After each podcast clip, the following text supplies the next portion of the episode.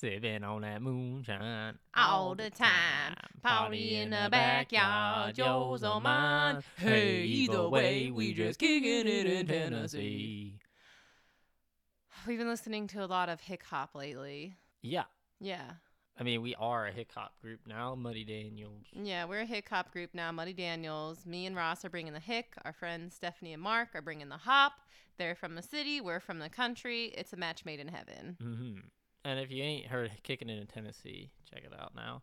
Yeah, I highly Big recommend kicking it in Tennessee. I feel like I need to give a content warning for the video because there is a bit of a startling moment with a chicken. Oh, there's animal death.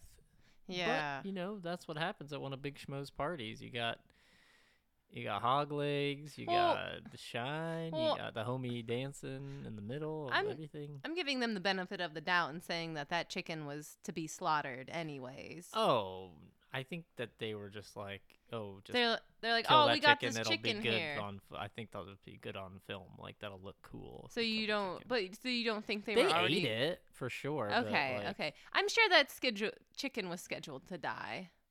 I don't know. I think they was high on pine and shine, and they was just Well, like, yeah, oh, what- tie that chicken up. What goes good with the pine is that how you kill a chicken? You tie it up by the head to the tree and then just chop its head off? like I don't that? know, I've never seen that. no. I've never, I've that never, Was, uh, that was like a Al Qaeda video for chicken assassination. I've never uh, uh, assassined or slaughtered a chicken, so I'm not really sure what the proper technique is. Me neither.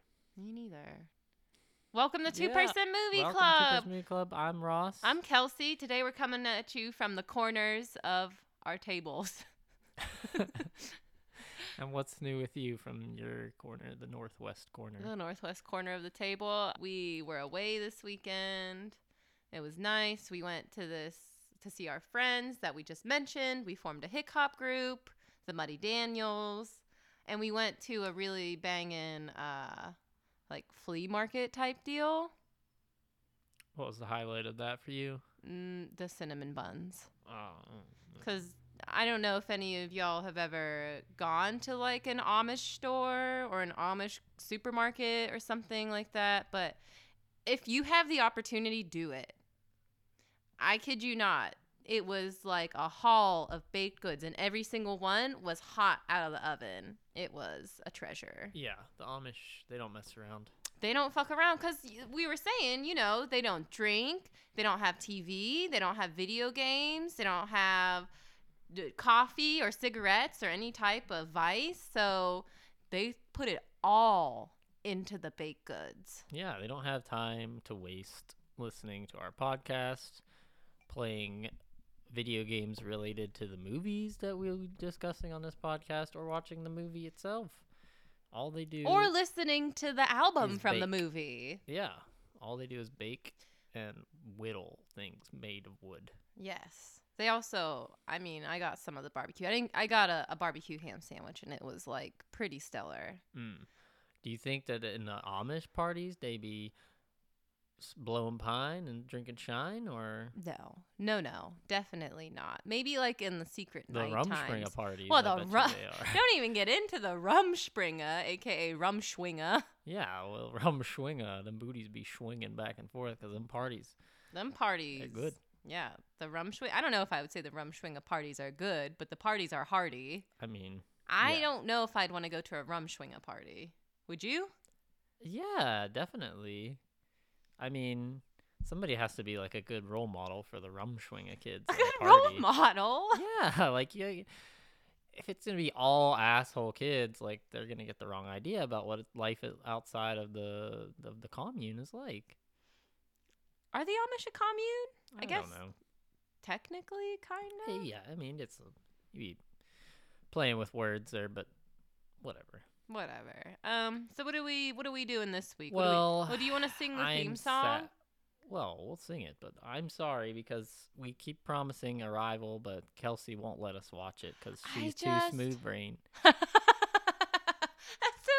dude. Well, that's what it is. you think you're too dumb to watch it. I don't know why you got this idea, but I have been feeling really smooth brain lately. I don't know. We can watch Arrival. Last night I was just like already sleepy, so I could I could tell that I would not have made it. I wasn't really vibing on the first four seconds of Arrival where the lady starts talking about something, and I was just like, "What is that? This isn't the best way to bring me into your film. Like, I don't care about this."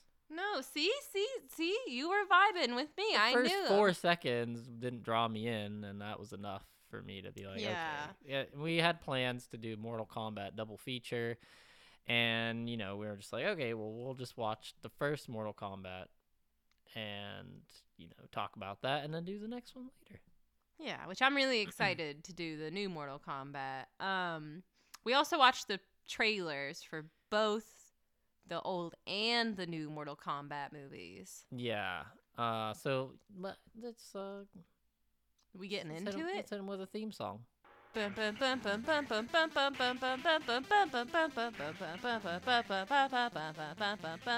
Oh, our theme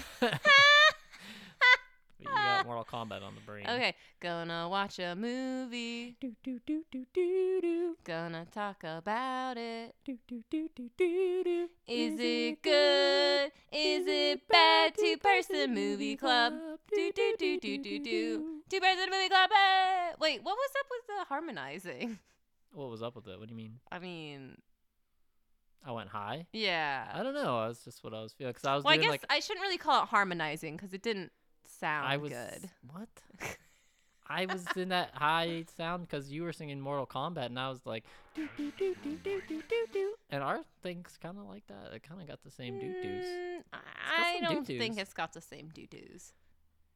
And also, Mortal Kombat's not that high. It's like doo doo doo doo. It's a doo doo doo doo. Mm, okay, well, we can argue later about the highness of the doo doos. I think they're pretty high, but we watched uh, two Mortal Kombat trailers. What was your? Let's talk about the first, the old, the original, the 1995 trailer for Mortal Kombat with a K, and that's the movie we watched. The movie we're gonna discuss today too. So yeah, what do you think about the trailer? Okay, so imagine you are. How old do you think the general audience? 12? Imagine you're 12 years old. It's 1995, and you're watching your Saturday morning cartoons, and then suddenly on the TV, Kombat! And it's like. It's like one of those old classic trailers where they say, Three strangers going on a whirlwind adventure, trying to save the earth. I mean, it doesn't start with the song. uh, Oh, which, no, the movie starts. Oh, yeah, I'm confused. It's the movie that starts with the song. Yeah, the song comes in later. Obviously, the song is amazing, and that's great. That's a great part in the trailer. But yeah, like you're saying, it has that classic trailer feel. We were talking about trailer news last episode, and um, we had the Space Jam trailer, the original Space Jam. Which, what year was that one? But I don't. I've already So- forgotten. It was, uh, in the nineties. around the Mortal Kombat same time. It's it's a similar feel. Mhm. Got you know the the narrator, kind of like a goofy sounding narrator on this one. yeah, he, and he's talking about like you said like the three warriors on an adventure to save the earth and uh and you just get these like sporadic scenes of violence and then like at the crescendo you get the the music comes in In each of us, there burns the fury of a warrior. In every generation, a few are chosen to prove it. One of you three will decide the outcome of the tournament. Three strangers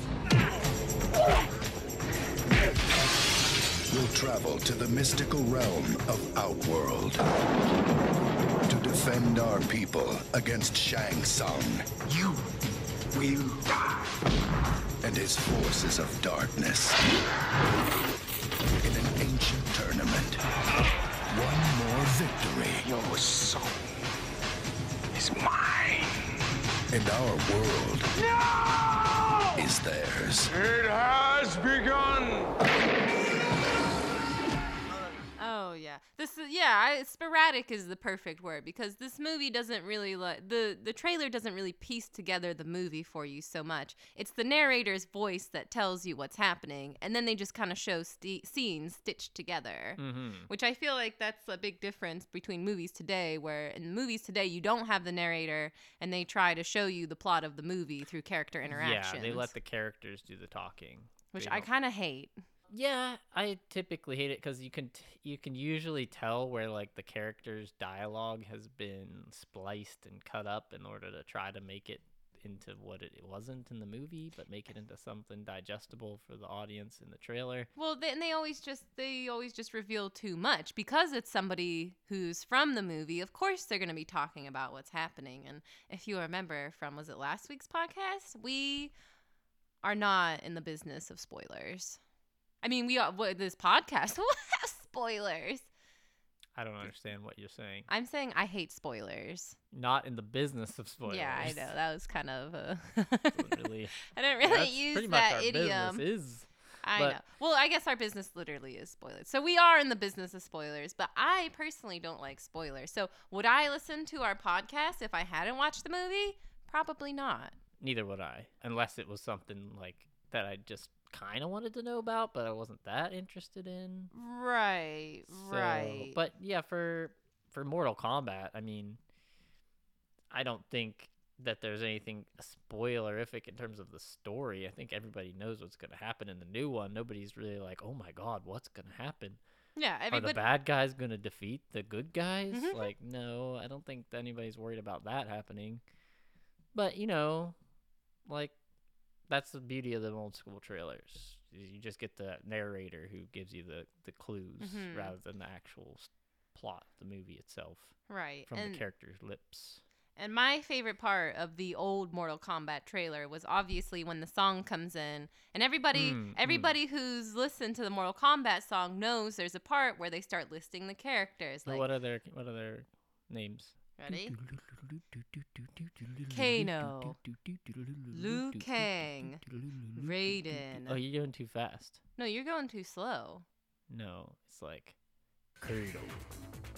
Liu Liu Kang, Raiden, Johnny Cage, Scorpion, Sub Zero, Sonya. Mortal Kombat! Yeah, and in the trailer, they matched that up with the scenes of the characters. Yes, yes, yes. Every time the name is said, that character comes up, which I thought was Chef's Kiss amazing. yeah, it was really hype. Like I was like, "Oh shit."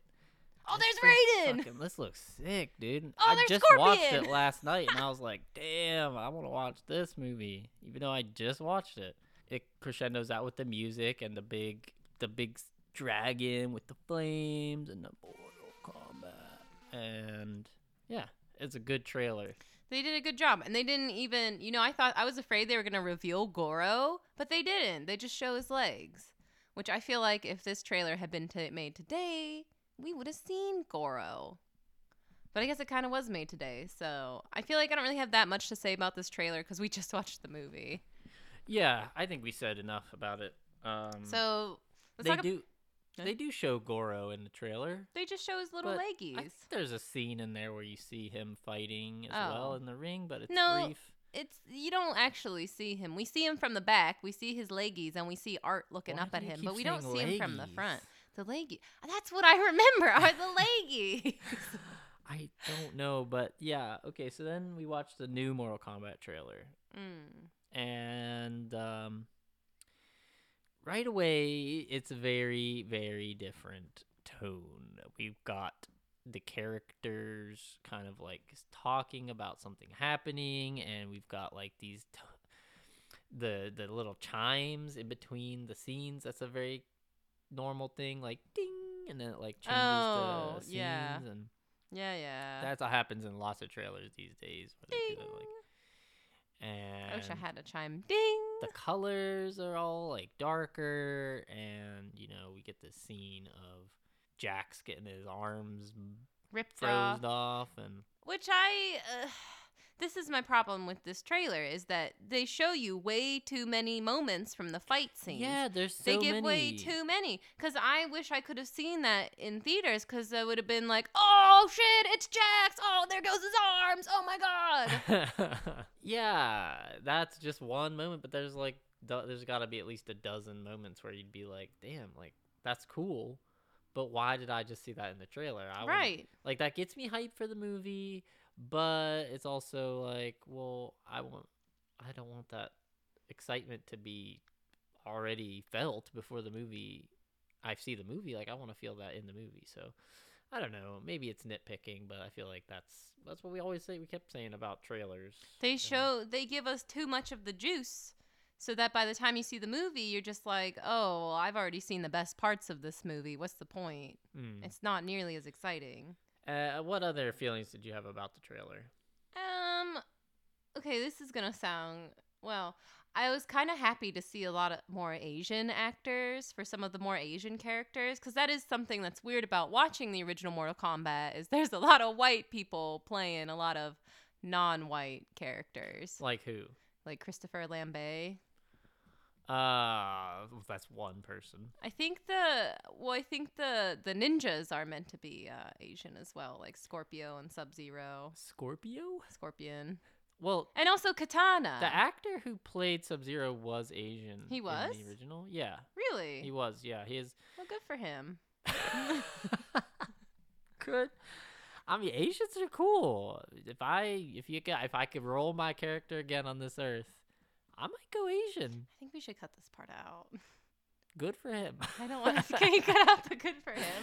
Uh, yeah, good for him. He was Asian, and um, yeah, the guy who played Scorpion, he was not. He was not. I think the one. I Asian, think the one that threw me off the most was Raiden. Oh no, I'm not actually. No, the guy who was Sub Zero was not Asian, but the guy who played Reptile was. reptile. That's Well, I didn't say reptile. You didn't.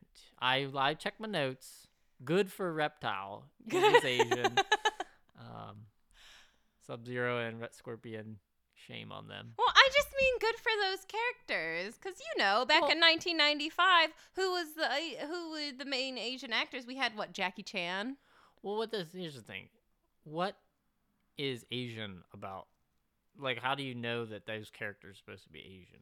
I guess. The, well, here's the okay. Let me just explain. The part that looked like weird to me was Raiden, because in the Oh, beginning, Raiden is ridiculous. I mean, he's a, he's a, supposed to be some god of the like just going for the movie alone i'm not even going by because like if you play mortal kombat and you know about all the lore and all that you're gonna have lots of little nitpicks and quibbles i'm sure but like if you just go by the movie this he's worshipped by by Are they Thai? Thai people or whatever it's in. Thai I mean, it's filmed in Thailand, but I don't know if So they're like supposed Temple to be Thai. Of Light. I don't know where it's supposed to be, but they.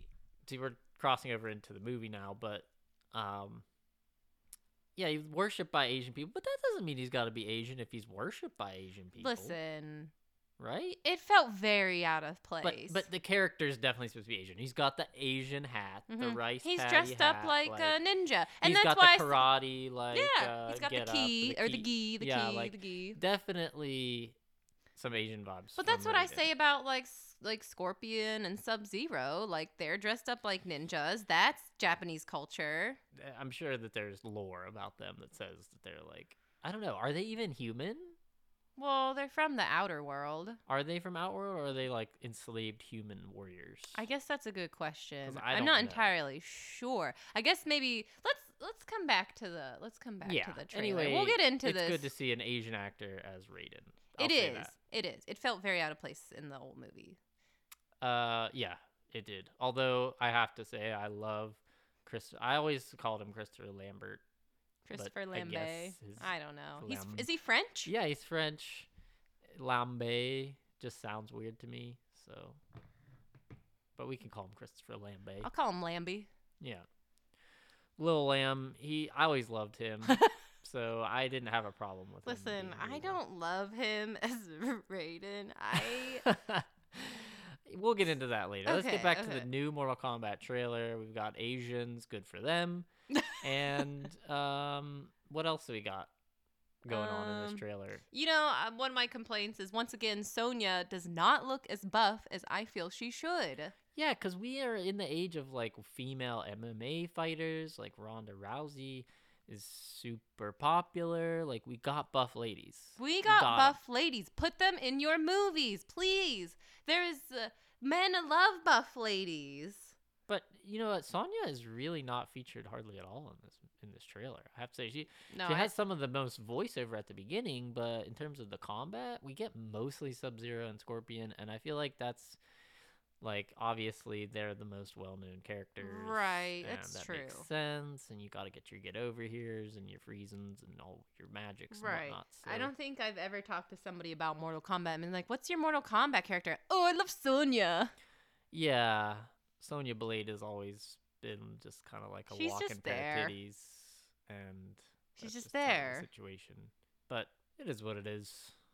I mean, we're not looking for character depth, but we just want a character that looks like they could kick ass. Yeah, this is my problem with women in action movies is that they always cast these tiny little waif women, and I'm like, can you even pick up a toothpick? especially in the original, which we'll talk about. But I don't know. I, I we, we'll see. We're gonna watch it. We'll see how she's portrayed. Maybe she's more she's more muscly and more believable as an action. Listen, I don't even need them to look jacked. I don't need them to look like professional weightlifters, but even just some tone. yeah, Just some tone. tone, please. a little bit of tone and like some believable moves because like martial arts isn't all about strength Right. i mean it's important but if you got the moves Right. If you got like, the you can technique, subdue somebody who's stronger than you easily so if you got the technique, if you got the speed, you can turn the tides in a martial art battle. hmm and i think you know in the original definitely sonya is all about them thighs and the leg moves because it's obvious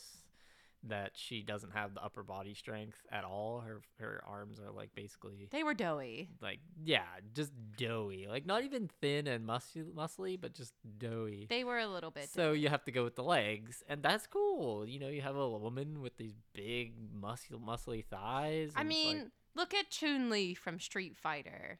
Now that I believe that I'm buying wait, that. you dragon. believe what? that Chun Li could kick my ass and You- any what- man's what ass? Chun Li though? Are you talking? About?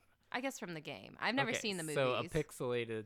oh my god, a pixelated. I'm well, just I've saying. some this is- we're talking about realistic portrayals of video game characters. I mean, like Okay. Well, touche. that's what's we're talking about here. So, so. all right. Uh, We didn't really what? talk about the trailer. Something else I saw in the trailer that you know kind of was cool is there's a lot of violence in this trailer. Yeah. This is like a Red Band yeah. trailer. This is rated R. So thank you for making it R because did you did you play the Mortal Kombat games when you were a kid? Yeah, I, I played the second one mostly, um, but we weren't allowed to play them like a whole lot. I don't even know if my parents knew that we were playing it. They must have, but yeah, because we weren't really allowed to play super violent stuff. But we definitely played Mortal Kombat 2 a lot, a lot. Same, same. My parents, they were like, "Oh, this game is too violent." Well, it's because there was just all that press about it, and Yeah, well, it's not even that violent because it's like Well, now it's not, but it's kind of is really it is, violent. It is, You but have it's like so pixelated. It's you have spines being ripped out. You have heads being cut off. You have people being eaten, souls being sucked out, and there's blood. They don't shy away from the That's blood. true. There's lots of viscera that gets splattered all over the stage. So my parents also didn't want me playing it because we had a Sega Genesis. So I would go down to my dear friend Christine's house Mm. and we would play Mortal Kombat. Were you any good? No, of course not. I mean, I could do some of the special moves, but I didn't have any fatalities memorized. You said you had a highlight moment. There, right? Yeah, the highlight moment was like the one time I did a fatality without using the uh like the Nintendo magazine cheat guide. It was from Baraka. It was so dramatic. The screen got dark and then woof, he cut off the person's head. Fatality. mm. Yeah, I don't. I never was able to do the fatalities without like having it next to me. I was never good at remembering them. Well, and back in that day, you didn't have the internet, so you had to actually have a magazine that had the secrets in it. I think we had the internet. Did we? I did. I don't. We did. Well, you did. I had lots of computers in we- the house, so. We certainly didn't. In 1995, hell no. But we probably had the game guide too, so that was. I don't know if I was getting it from the internet or. What were you gonna say? You were excited about? Oh, the violence. Yeah, yes, the yes. violence More violence. portrayed in this trailer is great. What else? What else did you see? I don't know. I, it's just a series of images. Like I'm, I'm hyped for the movie. There was a really cool fight of what I'm guessing was a pre-Scorpion or someone related to Scorpion. Well, that actor is dope. I love him. What's his name? I don't know. He's just like the stereotypical like um Is he Japanese? yeah, he's Japanese, but he's like he just always has that badass. He has that like perfect badass samurai look to him Mm. and that feel. He's in um he's in the last samurai. Anyway, I like him and uh I don't know. Yeah, maybe he's going to maybe he'll be a pre A pre. Well, yeah, because he was using scorpion. he was using the chain thing, and as we learned, Scorpion and Sub Zero are enslaved by Shang Tsung. Well, I don't know if that's the lore, if that's just what they said in the movie. I don't know. Yeah, I mean they'll they'll give a, their own take on it, and that that to me says okay, we're gonna get some like some stuff from the past, Mm-hmm. which is cool because you know there's so much history, there's so many different characters. We're gonna get Kung Lao Oh, I'm so excited for Kung Lao. I love Kung Lao. and uh, some stuff that we didn't get in the original movie. Oh, do you and- think we'll get a Noob Saibot? No, no, probably not. But um we'll definitely get lots of different characters, but there's one thing. No, there's two. Okay, no, there's three things that I wanted to say about this trailer. Number 1 was a weird really funny thing where they had cuz they had the characters talking about some one of the characters has a birthmark. Oh he's like, yeah. It's a birthmark. And the other character says, "What do you mean?" And the girl's like, "He's had it since he was born." Like, okay, yeah, that's what That's a what a birthmark birthmark is. is. It had the same marking you do, Cole. It's a birthmark. What do you mean?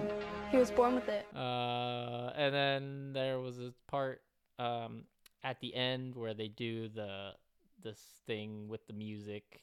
They try to do a nostalgia version of Of the Mortal the Mortal Kombat, theme. music, which Yeah. is just like, eh. We talked about that with the Space Jam, where they do Yeah. like the slowed down, And that- super epic remix. and th- but they don't even try to make it super epic. They just do the super chilled out version, and that's the thing. Like the first one, it got so hyphy. Why not go hyphy with this?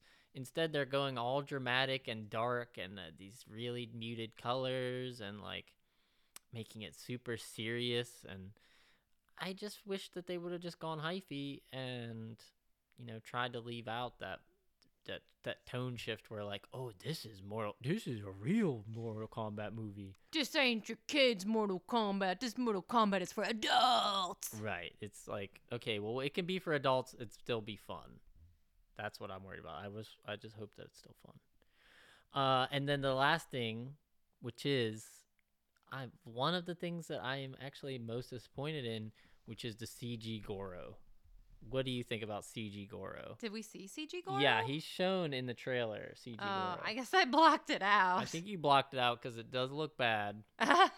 Does it look as bad as Well, CG see, this is some- Reptile? See, I thought you were gonna say it was a look as bad as a as a practical no, Goro. because they put CG Reptile into the original trailer. He was actually heavily featured in the original trailer, the CG reptile, which is the worst CG yeah, in the whole I movie. I would have just put him not in any movie. I mean, the CG in the other parts is Was fine, pretty good. but like CG like reptile. the reptile even in the other parts is fine but that first scene wherever he's like a statue and then he turns into his green version or But whatever that is like it looks like a so- scene out of reboot or It's something so It's, shitty. like, yeah, really well, he's bad. he's like yellow and red and green, and he's like all these bright colors. So he literally, he literally just looks like he came out the computer. yeah and yeah he looks like a like an image just right there on your screen he doesn't look like he's blended in at all with the surroundings and it's kind of like right in your face and that's the scene they put in the trailer it doesn't make any sense Right. I'm shocked. I'm shocked they showed that to the public. But you know what? At the time, they're probably like, oh shit, we got these six CGI on Reptile. Oh, we gotta show it off. yeah Look how good our graphics are. But you know, CG Goro, yeah, I don't know. and it didn't look like particularly good CG. You know, like it's not even on that like Gollum level. Because if you're gonna do CG in a martial arts movie, you're gonna have somebody fighting against something that's not real. It needs to look like it's real. Like Gollum always looked like he was physically present. I know, but that came out in like 2001, and I think they had a much bigger budget for Lord of the Rings, and they even like invented new technology. Okay, so it's invented already. They have it. Like use Lord of the Rings came out in 2001. Uh, the the this came out in oh oh you're talking about Goro. yeah, oh, like oh, I'm talking about the tech. Reptile. Okay. You can make a good Goro. oh yeah, they have no excuses we'll right see how it looks, but I'm worried it's gonna be like. And that's the thing. This movie, while the trailer focuses on the violence, it also really, really heavily focuses on the CG, and that's what makes me worried a little bit. Like, are we gonna have a CG nightmare clusterfuck mess? Right, because the old movie is very practical. The original Mortal Kombat has a lot of practical Well, scenes. there's some CG. There is- There's, there's- a lot of CG, but There's CG enhancement. There's a Except lot for of CG Reptile, Too. except for Reptile, Reptile. Sub Zero, Scorpion all have a lot of CG going on. Yeah, but So there's a does lot of practical Shang Tsung. stuff. There's a lot of CG actually in the movie, but the core of the fights is mostly just practical stuff. Right. Um, and they're really going balls to the wall on the CG in the fights. It looks like, with Right. with especially Sub Zero is so heavily featured in this trailer. yeah. Well, that's because everybody loves Sub Zero. He was Who my doesn't? main. Who doesn't love Sub Zero? Who doesn't? that's Well- just my you know i i always i'm always going to say the same thing about cg versus practical i just love practical effects because they're just so much more fun to look at and to like wonder about and they just kind of they stimulate the imagination as opposed to something that's obviously something somebody drew up in a computer Right. They have a weight in the world because they physically exist. mm-hmm. It's not just somebody messing around with a, a ball and a green suit. They're actually fighting or doing these things, you know? All right, so I think maybe it's time for us to get into the. Well, let me check my notes here. Uh, what was the film which we watched last night? We watched the cinematic classic from Ah, 1995. Yes, I see. Mortal Kombat. Mortal Kombat. Okay. That was the movie The- which we watched. The movie was Mortal Kombat. It's from 1995. The release date was August 18th. It had a budget of 18 million, and on opening night, it was number one. yeah, it was really popular. It was really, really popular. It Did was you hot see shit. this in theaters? I did not, Mm. but I certainly watched it on TNT or TBS Mm. anytime it was on. Yeah, I don't remember. I don't think I saw it in theaters, but maybe I did. I'm not sure. I Uh, mean, we were six when it came out, so I don't know if your parents are trying to take you to see Mortal Kombat. Although, you know, my Yeah, parents. But I had two older brothers, and like if they was going to see Mortal Kombat, I was probably going to see Mortal Kombat. So, True, true. Uh, who's the director? uh, it's Paul W. Period S. Period Anderson, and uh, well, we could talk more about that that later if you want, like when we get into the technical aspects, Mm. or we could talk about that now. Well, it's up to let's just. Can you tell us a little bit about his other work?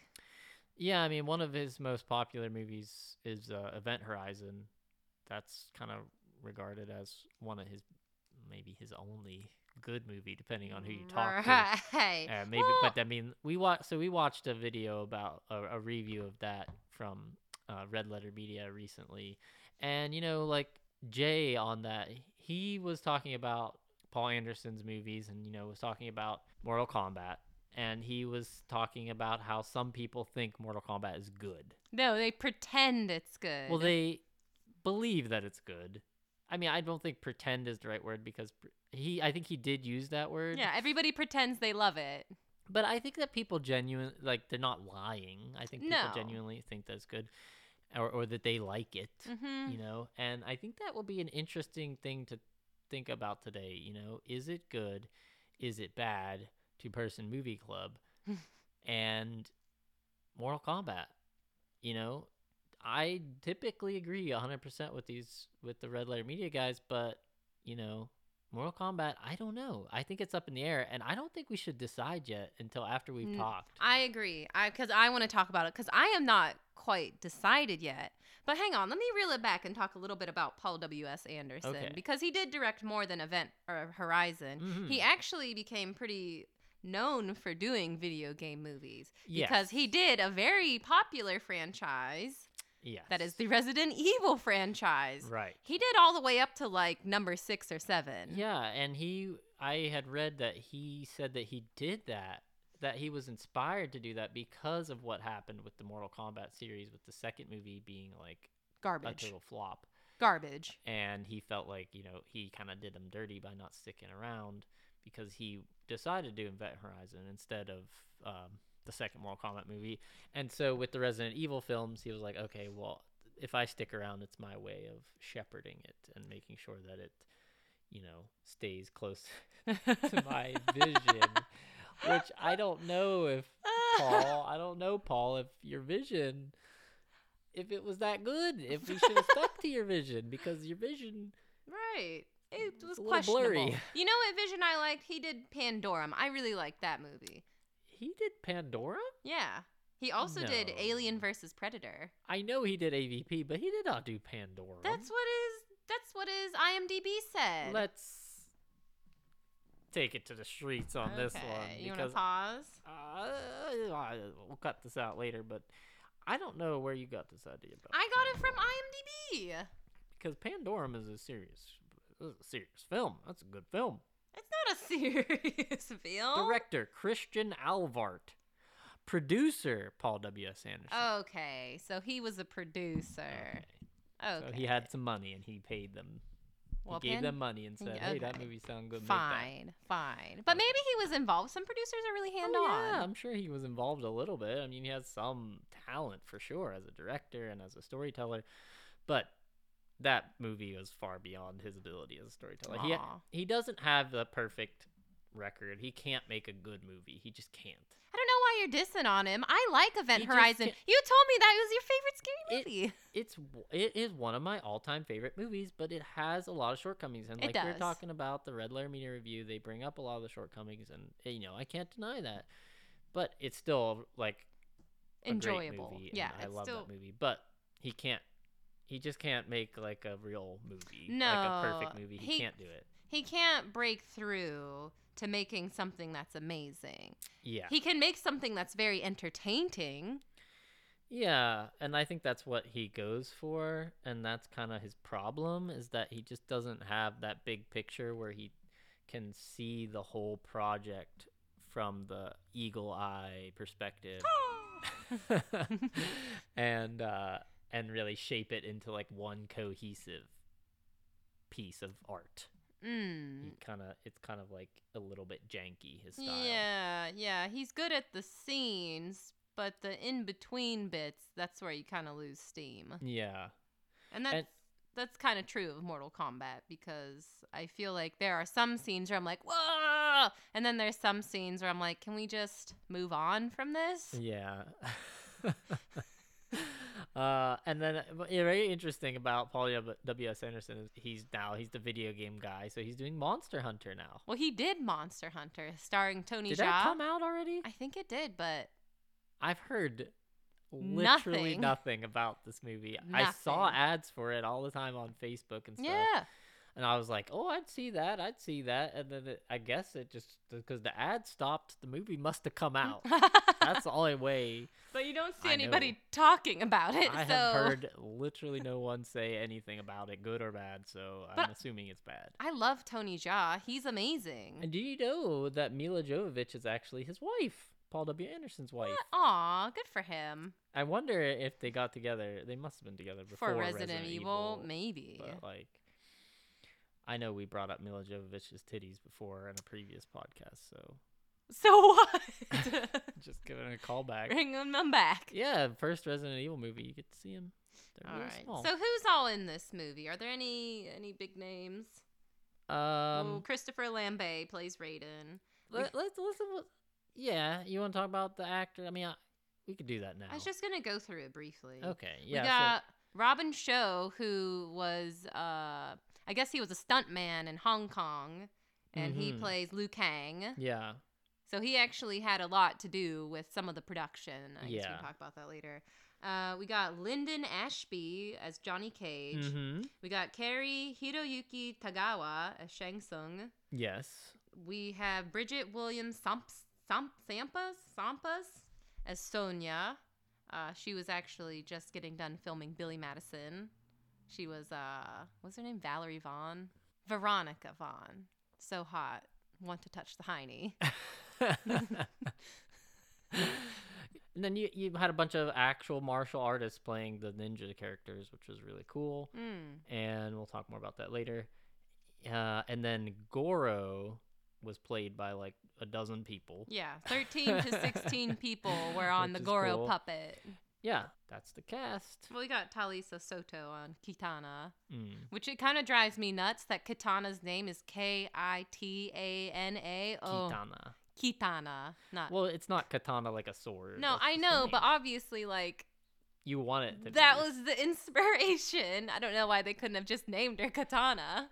yeah, we'll talk more about the cast and the crew and the the production and you know the the technical aspects of Mortal Kombat later.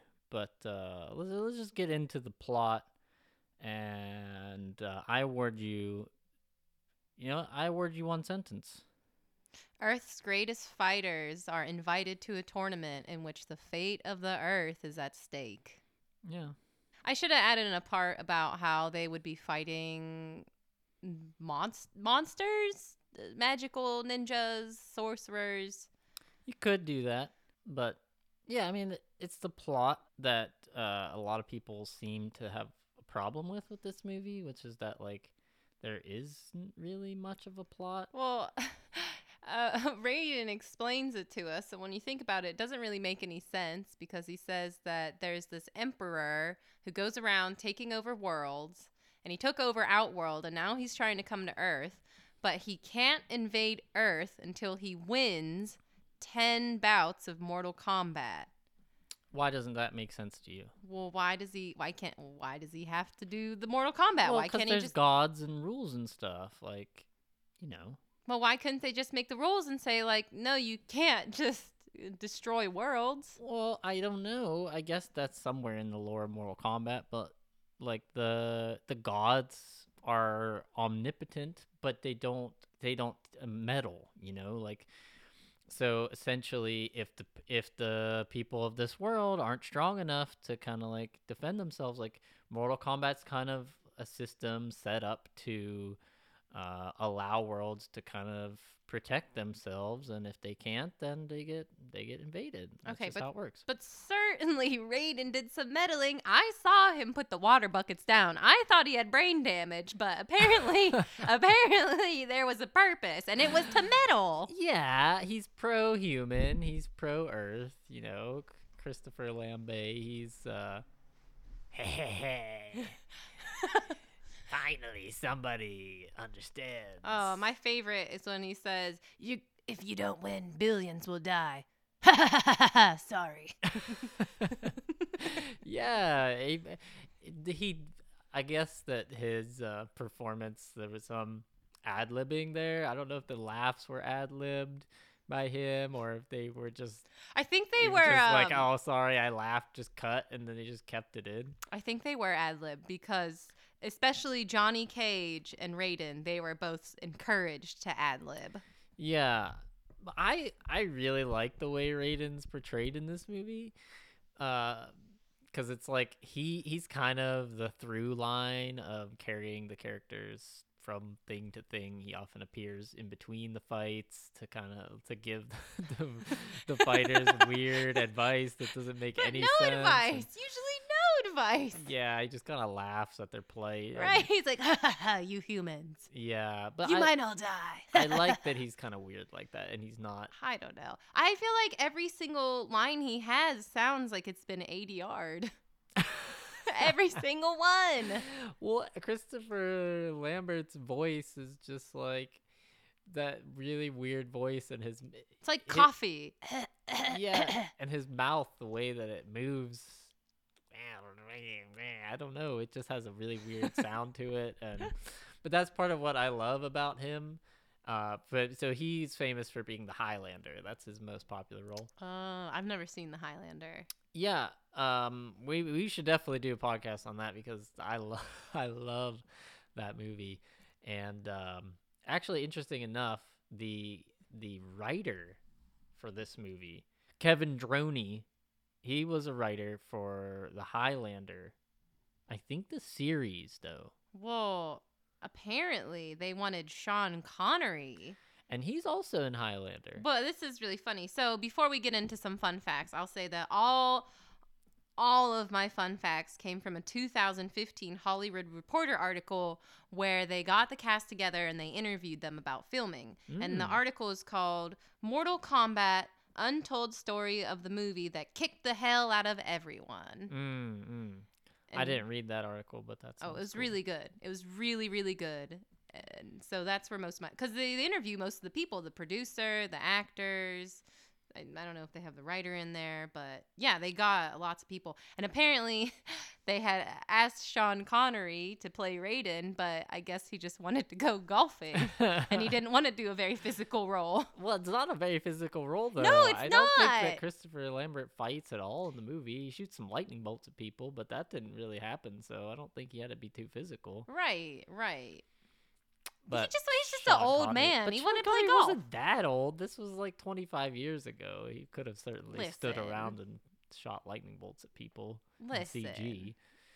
he just He wanted, to golf. play That's golf. Fine. That's he fine. wanted I, to I'm play glad we got Christopher Lambert because Sean Connery would have been a different vibe, I'm sure.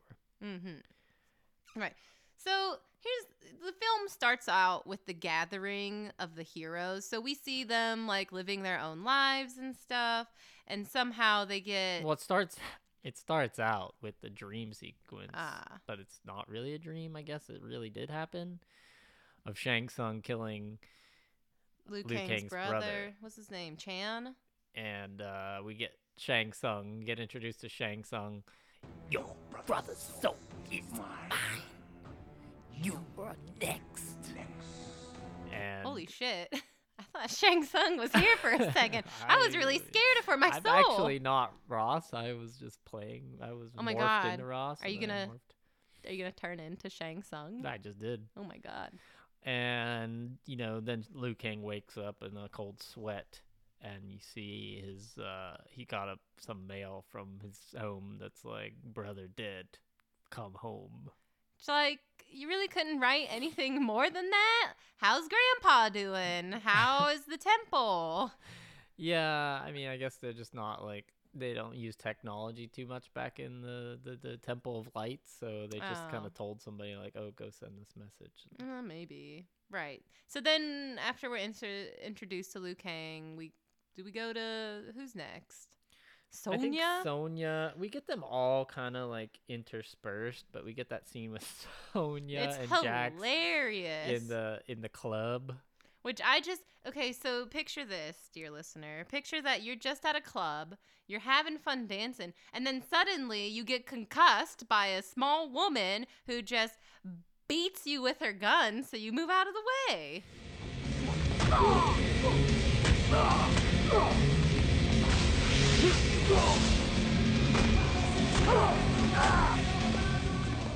Yeah, she needs to learn the way to move through a crowd. Like you gotta get with the music a little bit and sort of vibe through. You can't just come in with your shotgun and just like gun butt the shit out of Right, people as right. they're dancing. That's That- not the way. Right. That scene really kind of bothered me because she finds Kano in the club, but of course she has to wade through the crowd of people. And you know, the club is packed wall to wall. So instead of just like, even just pushing her way through, she's literally gun smacking every single person in her way. Just boom, boom. But that's not the way to sneak up on somebody in like a crazy club. I mean, he already knew she was But, like, there, but How do you just run around hitting people? Those people in the club were innocent. It's not like they were hiding Kano. They didn't have anything to do with Kano. But I guarantee you, if it was real life, at least three of those people had concussions.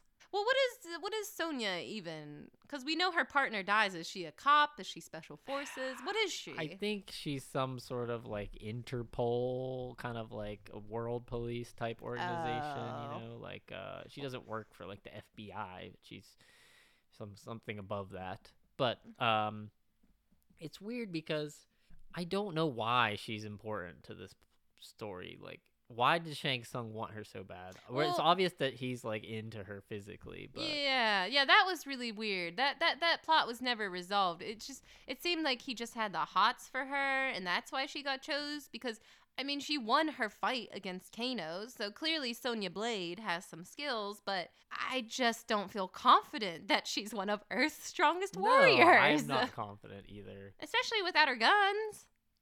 And I don't think Kano would have lost either if like Shang Tsung hadn't told him like don't kill her. Like Kano Ah. only didn't kill only wa- lost because Shang Tsung didn't allow him to kill her, right? Right, Like right, right. She he wasn't allowed to hurt her. yeah. So I don't. I, I don't know. Yeah. Sonya's entrance is really And funny. she has this giant light on her gun for some reason where like there would normally be like a scope or something. She just has this light that's the entire length of the barrel of her shotgun and Well, it's really it's- comical. so she could see in the nightclub. yeah. it's not a day I club. mean, it's dark in that nightclub. it's but- dark. She's got to be able to see the innocent people she brutally bludgeons. I guess they have the technology to install a fake mecha eyeball in somebody's head, but the light, the flashlight tech is still no, it's a Still not little, great. little barbaric. in this world. Sonya, don't get on that thing. Hey, Sonya. And then we get introduced to Johnny Cage, which his entrance was pretty fun. And you know, they did kind of trick me because when he was fighting in the scene, I was like, "Ooh, this fighting is Yeah, It's it looks really bad, and I don't know if that was intentional to be like, oh, this is a Hollywood scene, and it's not gonna look. It looks fake. I don't know if that movie, if the movie's smart enough to do that. If if uh, old W. S. Anderson was thinking about that, or if that's just the way that it came off. I, I mean, may, it could have also come off like that because maybe the the people like the people Johnny Cage was fighting in the movie, maybe they weren't martial artists, so that kind of Well, yeah, because then at the end of that scene, he's like, "This is the part where you fall down," and the guy like, "Ah." you know, then it's dive. it's then revealed that it was just a movie the whole time because they Yeah. try and trick you to make you think that oh no, he's getting attacked. Right. But I, I really like that scene, just like the way that it's framed like a Hollywood movie with the big hangar doors and the space Yeah. and like the You got Stephen King sitting on his floating director's Stephen chair, or King? whatever. Not Stephen King, Steven Spielberg, Yeah, apparently that was supposed to actually be Steven Spielberg. but he was busy. Yeah. Yeah. So they just got a guy who really really looks like him. yeah, which they they did a good yeah, job. I never really noticed that look like before. Definitely supposed to be a Spielberg look-alike. Yeah, and then Johnny Cage. You know, this is the thing too. Is like Johnny Cage gets invited to Mortal Kombat by Shang Tsung, morphing, doing his shape-shifting thing. But why didn't he just do that with Sonya too? That's what- What was the I was point gonna- of Kano? I was gonna ask you that. Why did they have to trick Sonya? Why couldn't Shang Tsung have just come and said, "Come to the tournament"? Yeah, he or he could have been Kano and like lured her in. But I guess he d- was too busy. He couldn't do He all these. too- He couldn't be in L.A. and Hong Kong at the same time. right. He had a lot of work to do. He did. He did. He did. and he seemed to be able to pull it off pretty well. What did you think about the actors and actresses portraying these characters? Well, let's- get into that later. Okay. Because I, there's a lot to talk about there, but I want to just talk about the movie. Okay, first. okay, Let's talk about the That's movie. fair. Okay.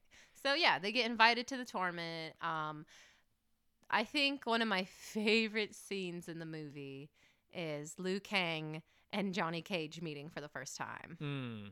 Yeah, that that moment's really fun because. So what what happens? He has his luggage there. Yeah, he Liu has a- comes up. Yeah, he has a bunch of luggage. Liu Kang doesn't even come up to him. He just walks by him and I guess, I guess he Jo- assumes because he's Asian that he's like a just a dock him. worker or Yeah. something. Because I guess are they in Asia at that point? I They're in Hong. Think Where are they? so? they? I think they're somewhere I on, think in they Hong Kong. It's in Hong Kong. Yeah, because remember Johnny Cage sees the one guy Art reading the newspaper and he takes it and it's all in Chinese. Yeah. So I'm pretty sure they're in Hong Kong. So anyways, Johnny Cage is standing there. Liu Kang walks by. Johnny Cage like stops him and he says, "Hey, buddy, I got some money for you if you'll take my suitcase aboard." And Liu Kang's like, "What?" And he's like, "Money, suitcases on the boat." And Liu Kang's like, "Oh, okay, I get it." So he takes the money, he picks up the suitcase, and then he just drops it immediately into the water. and Johnny Cage is like, "Good thing I didn't ask him to park the car." Right, which uh, I- don't know. There's something that I really love about this interaction because first off, we see that even though Liu Kang is the hero of the movie, he's not some kind of pushover. He's not some kind of awkward goody two shoes. He's Yeah. got he's got He's a little got bit of he's got spunk. He's got mis- mischief, a little bit of mischief Mm, about mm. him. And then I love Johnny Cage's reaction because you expect him to be all "Ugh, ugh, the nerve, but he's just like, oh, Yeah. at least it wasn't my car. yeah, it's got that good tone of being like humorous but not dramatic or like Right, dramatic. right. it's it really works, and that whole that's the whole th- like Johnny Cage's whole character is comic relief in this whole movie. It is, but I like I like that even though he was a dick and asking Liu Kang to carry the bags, his reaction to losing a whole suitcase worth of clothes was just like, "Wow, well, I guess I got what I deserved." Yeah, and it's it, the saga of his suitcases throughout the movie is really good because One, one could say they were his co-star. he falls very silly into the water when they're getting off the boat. Yeah, that's really hilarious because the, he's so He's, like, stiff. focused he's on so it. stiff with the bags that he just He falls just over. falls straight in, and then they're walking up the stairs, and he keeps dropping his suitcases, and you see them like in a far CG shot, like sliding down the stairs. And yeah. very silly. And uh, so yeah, that that the relationship between the three main characters, like I like the broship between Liu Kang and Johnny Cage. it's good and like very simplistic, but believable and easy for the characters to get invested in those three main characters. Right, because like you said, it's just it, their relationship is not dramatic at all. You know, even though they like razz each other and they're kind of dicks, it's all in good fun. All right, tough guy. You want to get rough? No, do you? Hi. Johnny Cage. You are? Where's Kano? I don't know who you're talking about. But I'm sure I can help you find him. Out of my way. Just another starstruck fan, huh? Yeah, and they they all uh they all like are just down with the Mortal Kombat from like pretty Yeah. quickly. They get down like they're just like okay, more Right. Kombat's a thing. Sure. magic. Sure, why not? Well, actually, there is the scene where the three of them. It's like, isn't it after the feast?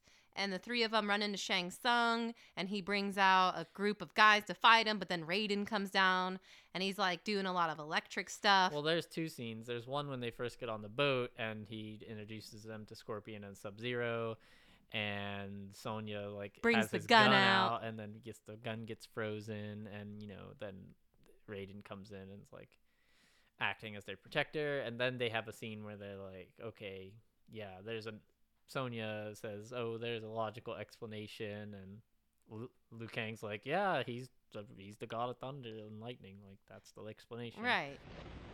Got a guy with things coming out of his hand. We got another guy who freezes stuff. And then there's a man who, as far as I can tell, is made out of electricity. I mean, how did he disappear like that? What is going on here? Who is this guy? Let's just think this through. There is a rational explanation for this. He's Raiden, god of lightning and protector of the realm of Earth. Liu Kang is ready to take this all in stride because he, well, he's been told his whole life about these He things, didn't and believe seem- it before, But, it seems like it seems like his temple chose him to fight in the Mortal Kombat, and he denied the He's life. the chosen one. He yeah. Liu Kang is the chosen one. He said he's the descendant of Kung Lao, which Yeah.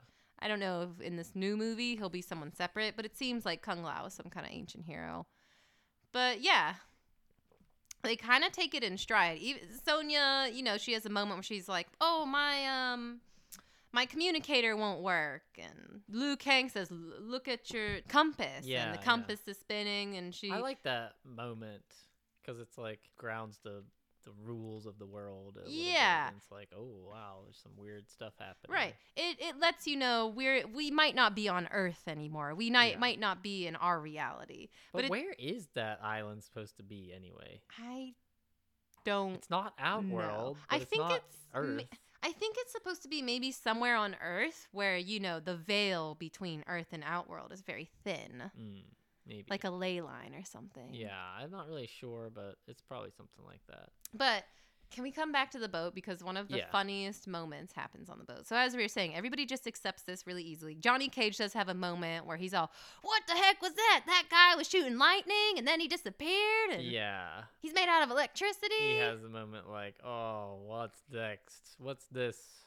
and he like, oh but- no. But that's it. That's it. He th- th- th- that's it. He's fine. He's totally fine for the rest of the movie. Well, he uh, he's always exasperated. Like he ha- he has a moment where he he has like a die a Bruce Willis moment. Where Oh, yeah. Bruce Willis is crawling in the vents in Die Hard, and he's like, "Oh, come to the party. It'll be fun." They said, "Have a few drinks, have a few laughs," and he has a kind of a moment like that where it's clearly um sort of a Die Hard esque Right. comic relief moment. Come to a little tournament, he said. Be good for the career, he said. Yeah, we're right. but yeah, there's no none of the characters really care that this crazy shit's happening Right, that much. right. It's not dra- dramatized. Right. And nobody is says, "I'm not doing this and you can't make me." No. Even Sonya, who is all, I just want to fight Kano, is totally down. But she only has one fight, and it's with Kano, so. yeah. so- yeah. Apparently there was another fight Ah. for her that was written in the script Yeah. but didn't get filmed. Right, she was supposed to fight And, uh, Jade. I think that would have actually. I and I I think that was probably a good idea given who they got to play Sonya. She's Um, probably yeah. the weakest link in the we movie. did. Well, she also had the least amount of time to train. So when they were on set, she actually had to train in between. And her fight with Kano was one of the last ones filmed. Mm. Well, her, yeah, she's one of the weakest. I think one of the weakest casting choices and one of the weakest actors. And so I think that having her fight one less time is probably good for the movie. Yeah. uh, but any- that is one thing that's definitely missing. It's like, oh, she came here and she just fought once. Why is she one of the three and the- destined warriors? And then she just got kidnapped. And it was the same Yeah. it was the same with Katana. Katana had one fight against Liu Kang in which she basically just was uh, she gave him some advice and then she lost. Yeah, yeah. That, that that's a problem with this movie. It's that like, for being a movie about Mortal Kombat, this tournament of like deadly combats, there's not really that many combats. No, no. And actually the original cut of the film had even less combats. In fact, the two most iconic combats were added after. exactly, exactly. So you wonder what the movie looked like before the Right, combats were right. added. Well, apparently people were really hyped about it, but 100% of test audiences agreed. More fights added. Yeah. Do you know which two fights were added afterwards? Yes, uh, the, the The- one where um, Scorpion and Johnny Cage fight in the Hell realm, Mhm. and the one where um, Liu Kang and Reptile fight in Outworld. Yes. Which are, Are the uh, best the two. best two fights. and uh, and yeah, both of those fights were mostly choreographed by Luke, the actor who plays Liu Kang, Robin Shaw, and it shows that he has like the practical Yeah, well, knowledge, abs- uh, and he he implemented like wire fighting techniques Yes, from his yeah. his kung fu days. They say that this is the first Western movies that brought the high, the Hong Kong wire martial arts to the West. Yeah, And, you know, the movie they kept bringing up, which was very popular, was The Matrix. Mhm. But this movie did it be how many years? Four years before The Matrix. And that's because, like you said, Robin Shou, Sha- Robin Chow Show, not sure. Robin Sha- Show, he was a stuntman in Hong Kong. And Paul Anderson said, I trust you, Shou. Choreograph the fights. Well, I think it was actually the choreographer because they had another choreographer, oh. and I guess they wanted to do reshoots, and Robin Shou was like, "Okay, well, I'll take care of the choreography for the reshoots," and they were like, "Yeah, okay." And so he he got he he was he had a good he had a hand in the production of the the rest of the movie too, but in those reshoot fights, he was like the main choreographer or had a much hard much larger role in it. so- Right, right. And I think that was genius because, like we said, those two fights are the best fights. Yeah.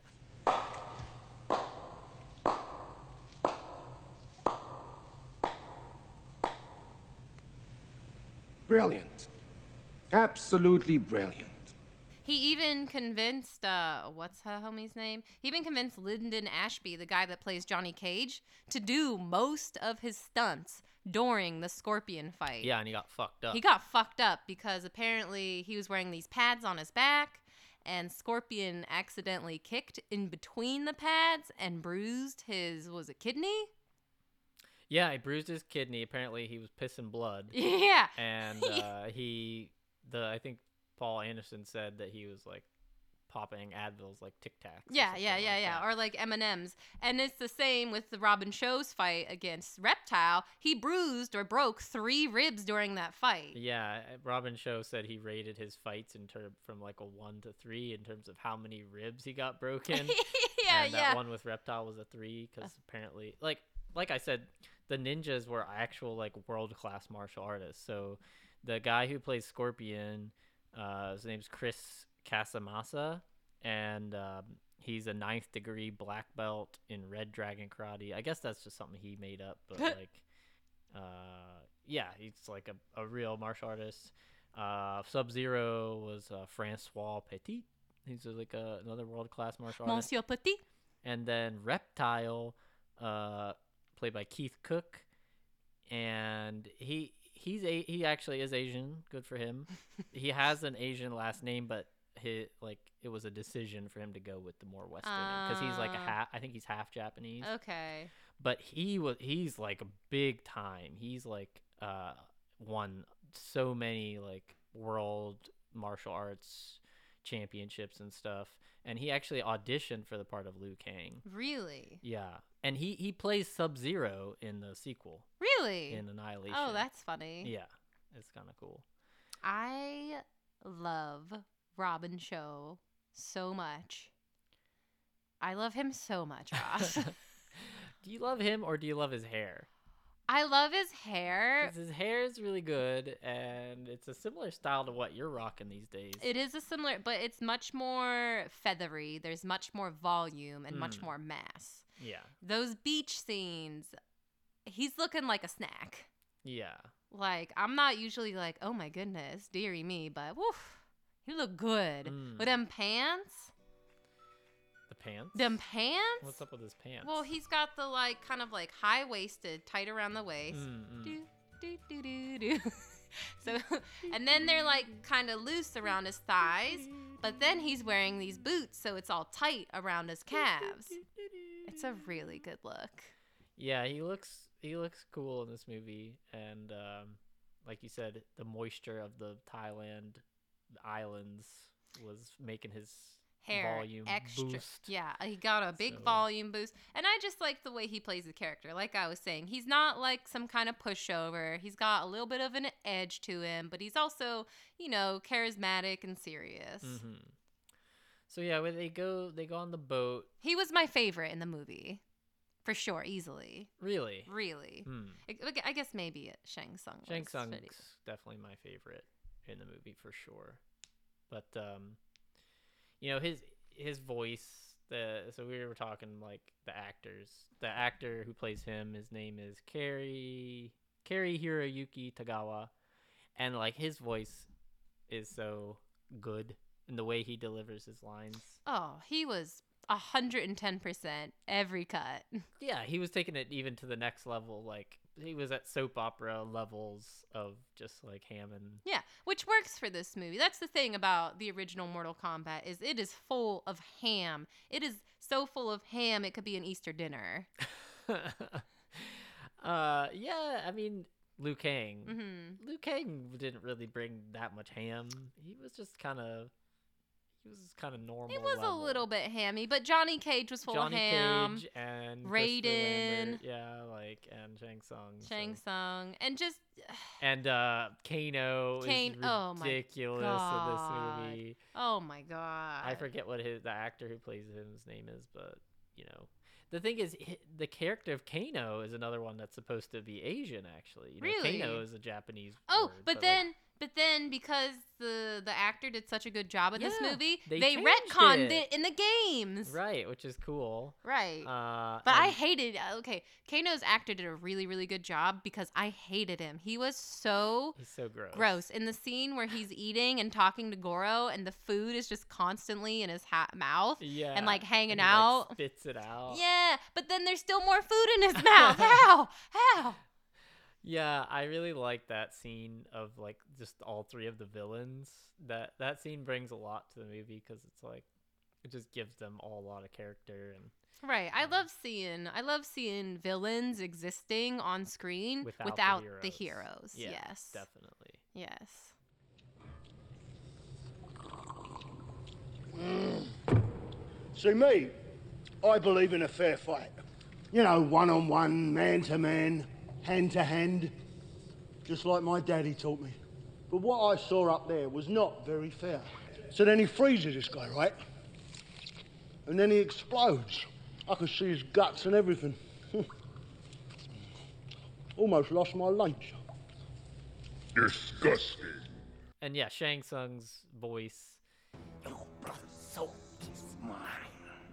And I always remember our friend Will from Vietnam. Mhm. He thought about like because Liu Kang wakes up from the dream seeing this, Right. But then like think about the next night. It w- would have been cool if he, if uh, Shang Tsung had killed Liu Kang's other, uh, like his cousin. He's like, your cousin's soul is mine. And then the next morning, your second cousin's soul is mine. And then the next morning, your twice removed brother's cousin's friend's roommate is mine. You know, like the joke from right. Spaceballs. Right. Your best friend's uncle's mother's pet dog's soul is mine. I could just listen to him say that over and over again, and it's so right. Right.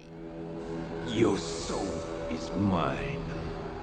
So yeah, we got to the island on the creepy boat, and at that point, we're kind of introduced to all the characters, and It looks fucking awesome. The I they filmed on scene in Thailand, and some of the beaches they filmed on th- were inaccessible. They literally had to go to work on canoes and boats every day. yeah. Why did we really? Did was that necessary? Well, that was Paul Anderson. Those were the beaches that Anderson liked. that was Yeah, where what he liked. Surely we could have spent that money better, like on a more accessible beach. Well, they didn't have to because Christopher Lambert was so kind. What do you mean, Christopher Lambert was so kind? Well, did you read about what uh like about budget problems? Because well, yeah, he wasn't gonna. No. he wasn't gonna come to Thailand. right, he was the most he ex- didn't have the money. Yeah, he was the most expensive member of the cast, and they only had enough money to pay him for the couple of weeks that they were filming in was it Los Angeles? Most likely. Whatever. Filming in California.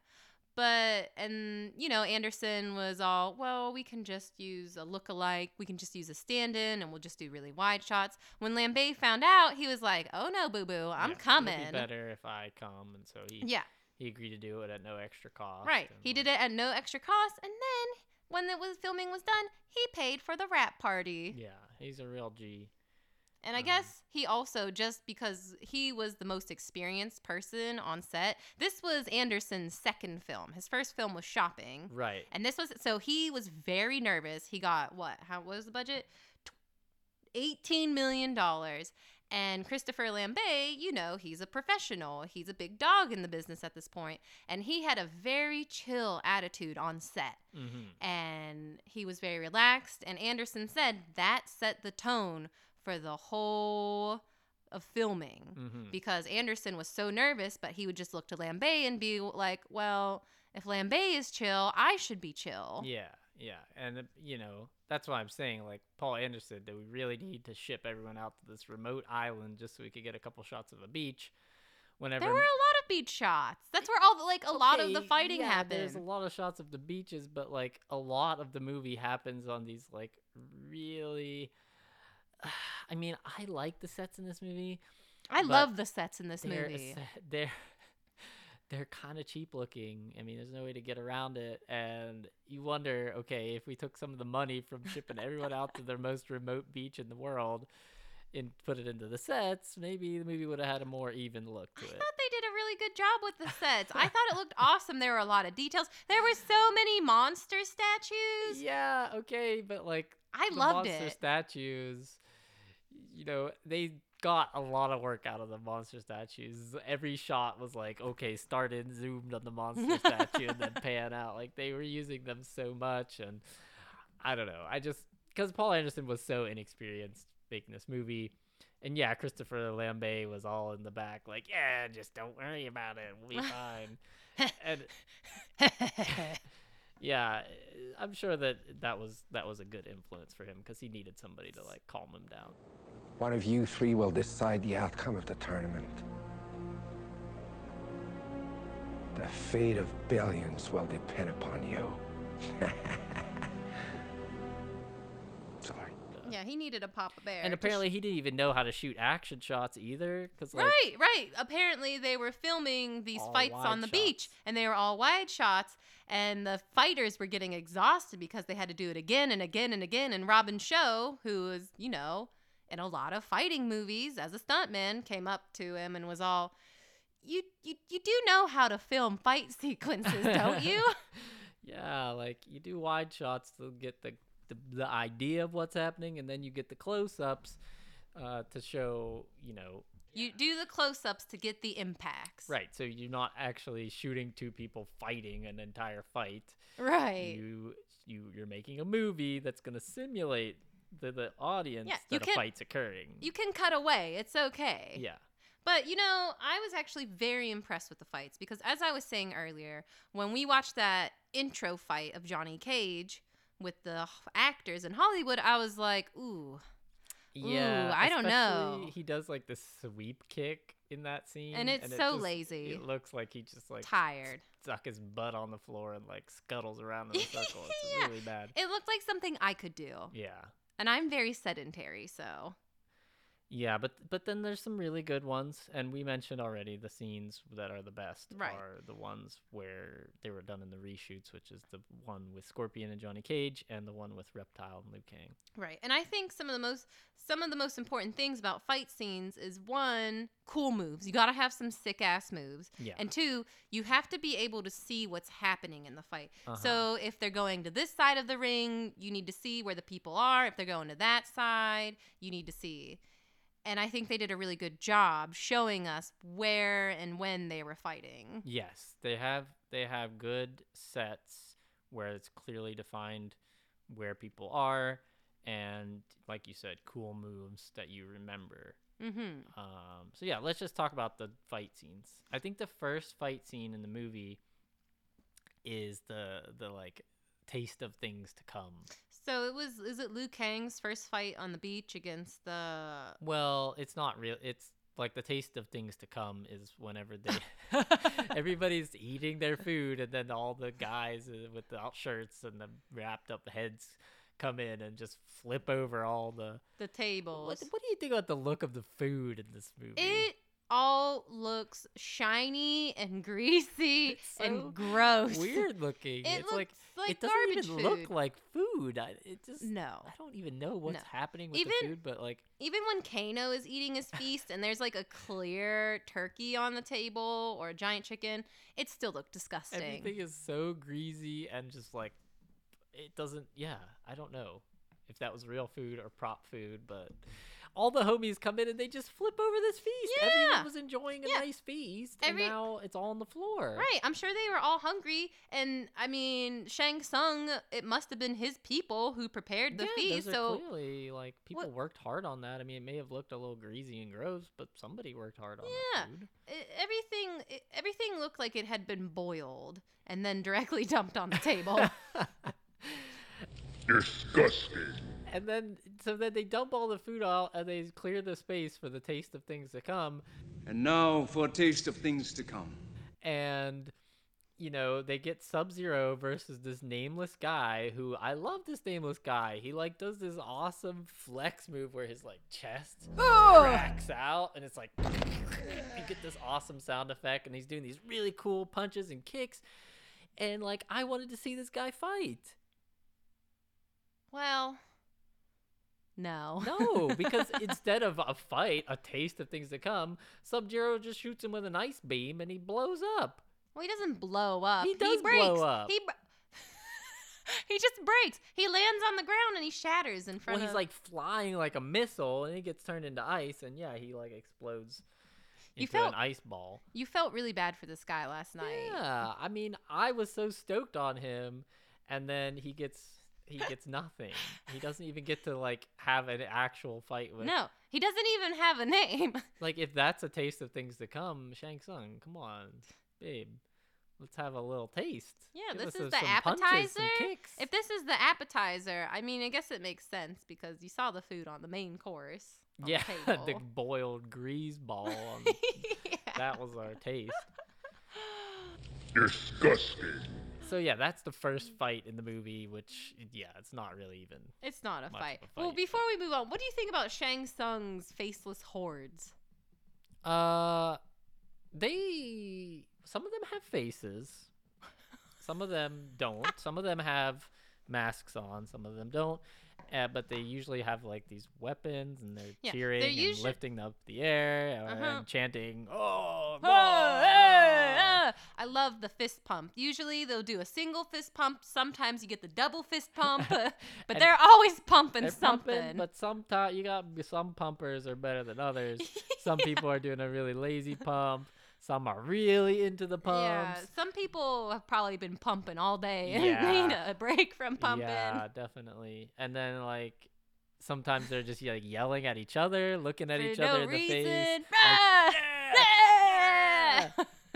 and then there's this one guy, inexplicable, at the Goro Johnny Cage fight. he looked like a grunge rock and roll artist. Yeah, who was that guy? I don't know. It was so strange because at this point, like we're getting way ahead of ourselves. It doesn't matter. It doesn't We- matter. Why was this man here? This is the Johnny Cage fight versus Goro. We're in the last act of the film, I think. Yeah, Almost. I'd say it's the end of the 2nd We're at the end of the second act in the film. Most of the other human combatants have died.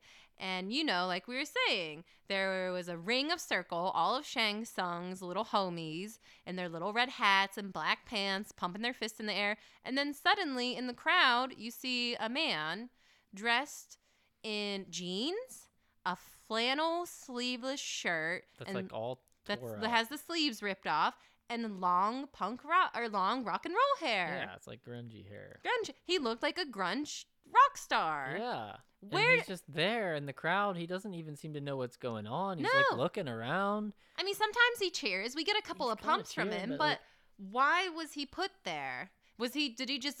Was he just one of the extras on the crew, and he won a con? He won the contest, and they said, "All right, you get to go in the scene." Oh, maybe he was like a Mortal Kombat player, Mega fan. and it was like, oh yeah, send in your your uh, your box tops for a chance to Don't- be in Mortal Kombat the I- movie. And yeah, he And he won. won, He and won. Now he's him. yeah. And they makeup saw him, and they said, "We don't need to do anything.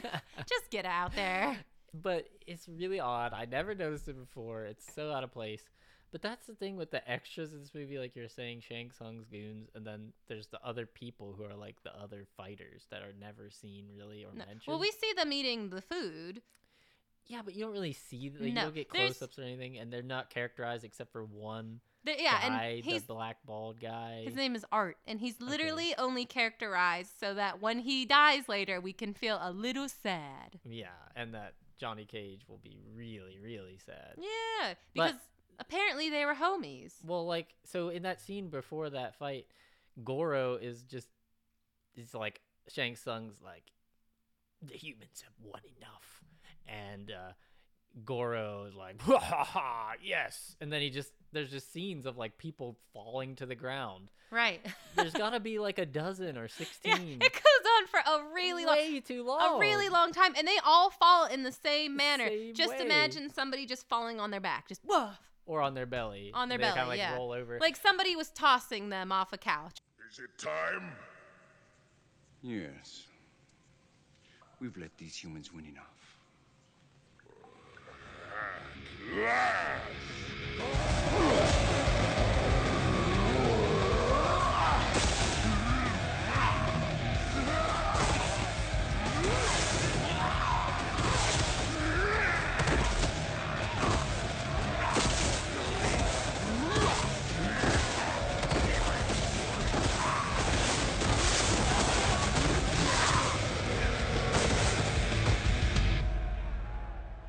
And these people, they don't look like fighters at all. They're just like normal No. looking people. Some of them are a like, little bit pu- pudgy. a bit punchy. Yeah. And you have to wonder who these people were. They're right. just like were they just members of, of the crew I again? think they were just crew like, members. hey, has anybody want to do it? Oh, Joe from lighting can do it. yeah, get Joe down to there. Get killed by Goro in Mortal Kombat. Oh, I want to get thrown by Goro. And uh, and yeah, the, the the implication of that scene is that that is every single other fighter who came to Mortal Kombat. Yeah, those were the And world's Goro greatest. kills them all in like a span of ten seconds. Right. And we get to know none of them except for these four. There's literally four characters. That's one of the disappointing things. Is like there could have been a few more characters and a few more fights just to really flesh out this idea of Mortal Kombat. It feels a little bit hollow because they only had a few characters. But what I think it does, it does simulate the Mortal Kombat game because you do have a few levels where you're fighting and there are faceless, uh, faceless audience Well, cheering in yes, the background. That that part with the extras and the background guys who are like pumping their fists Yes. in different levels of intensity. That- that's good. I yeah, like that. That is in the Mortal Kombat spirit, and so Mhm. it's a little bit disappointing, but it's absolutely on brand. well, I was Be- saying like the lack of other fighters. Oh, and the fact that most of the fighters are Oh, just these extras okay. that get knocked out by Goro in Well, one second. we agree with that. I would have loved some extra fighters, but they spent it all on Chris Lambert. And the the beach just And the going to the beach. yeah.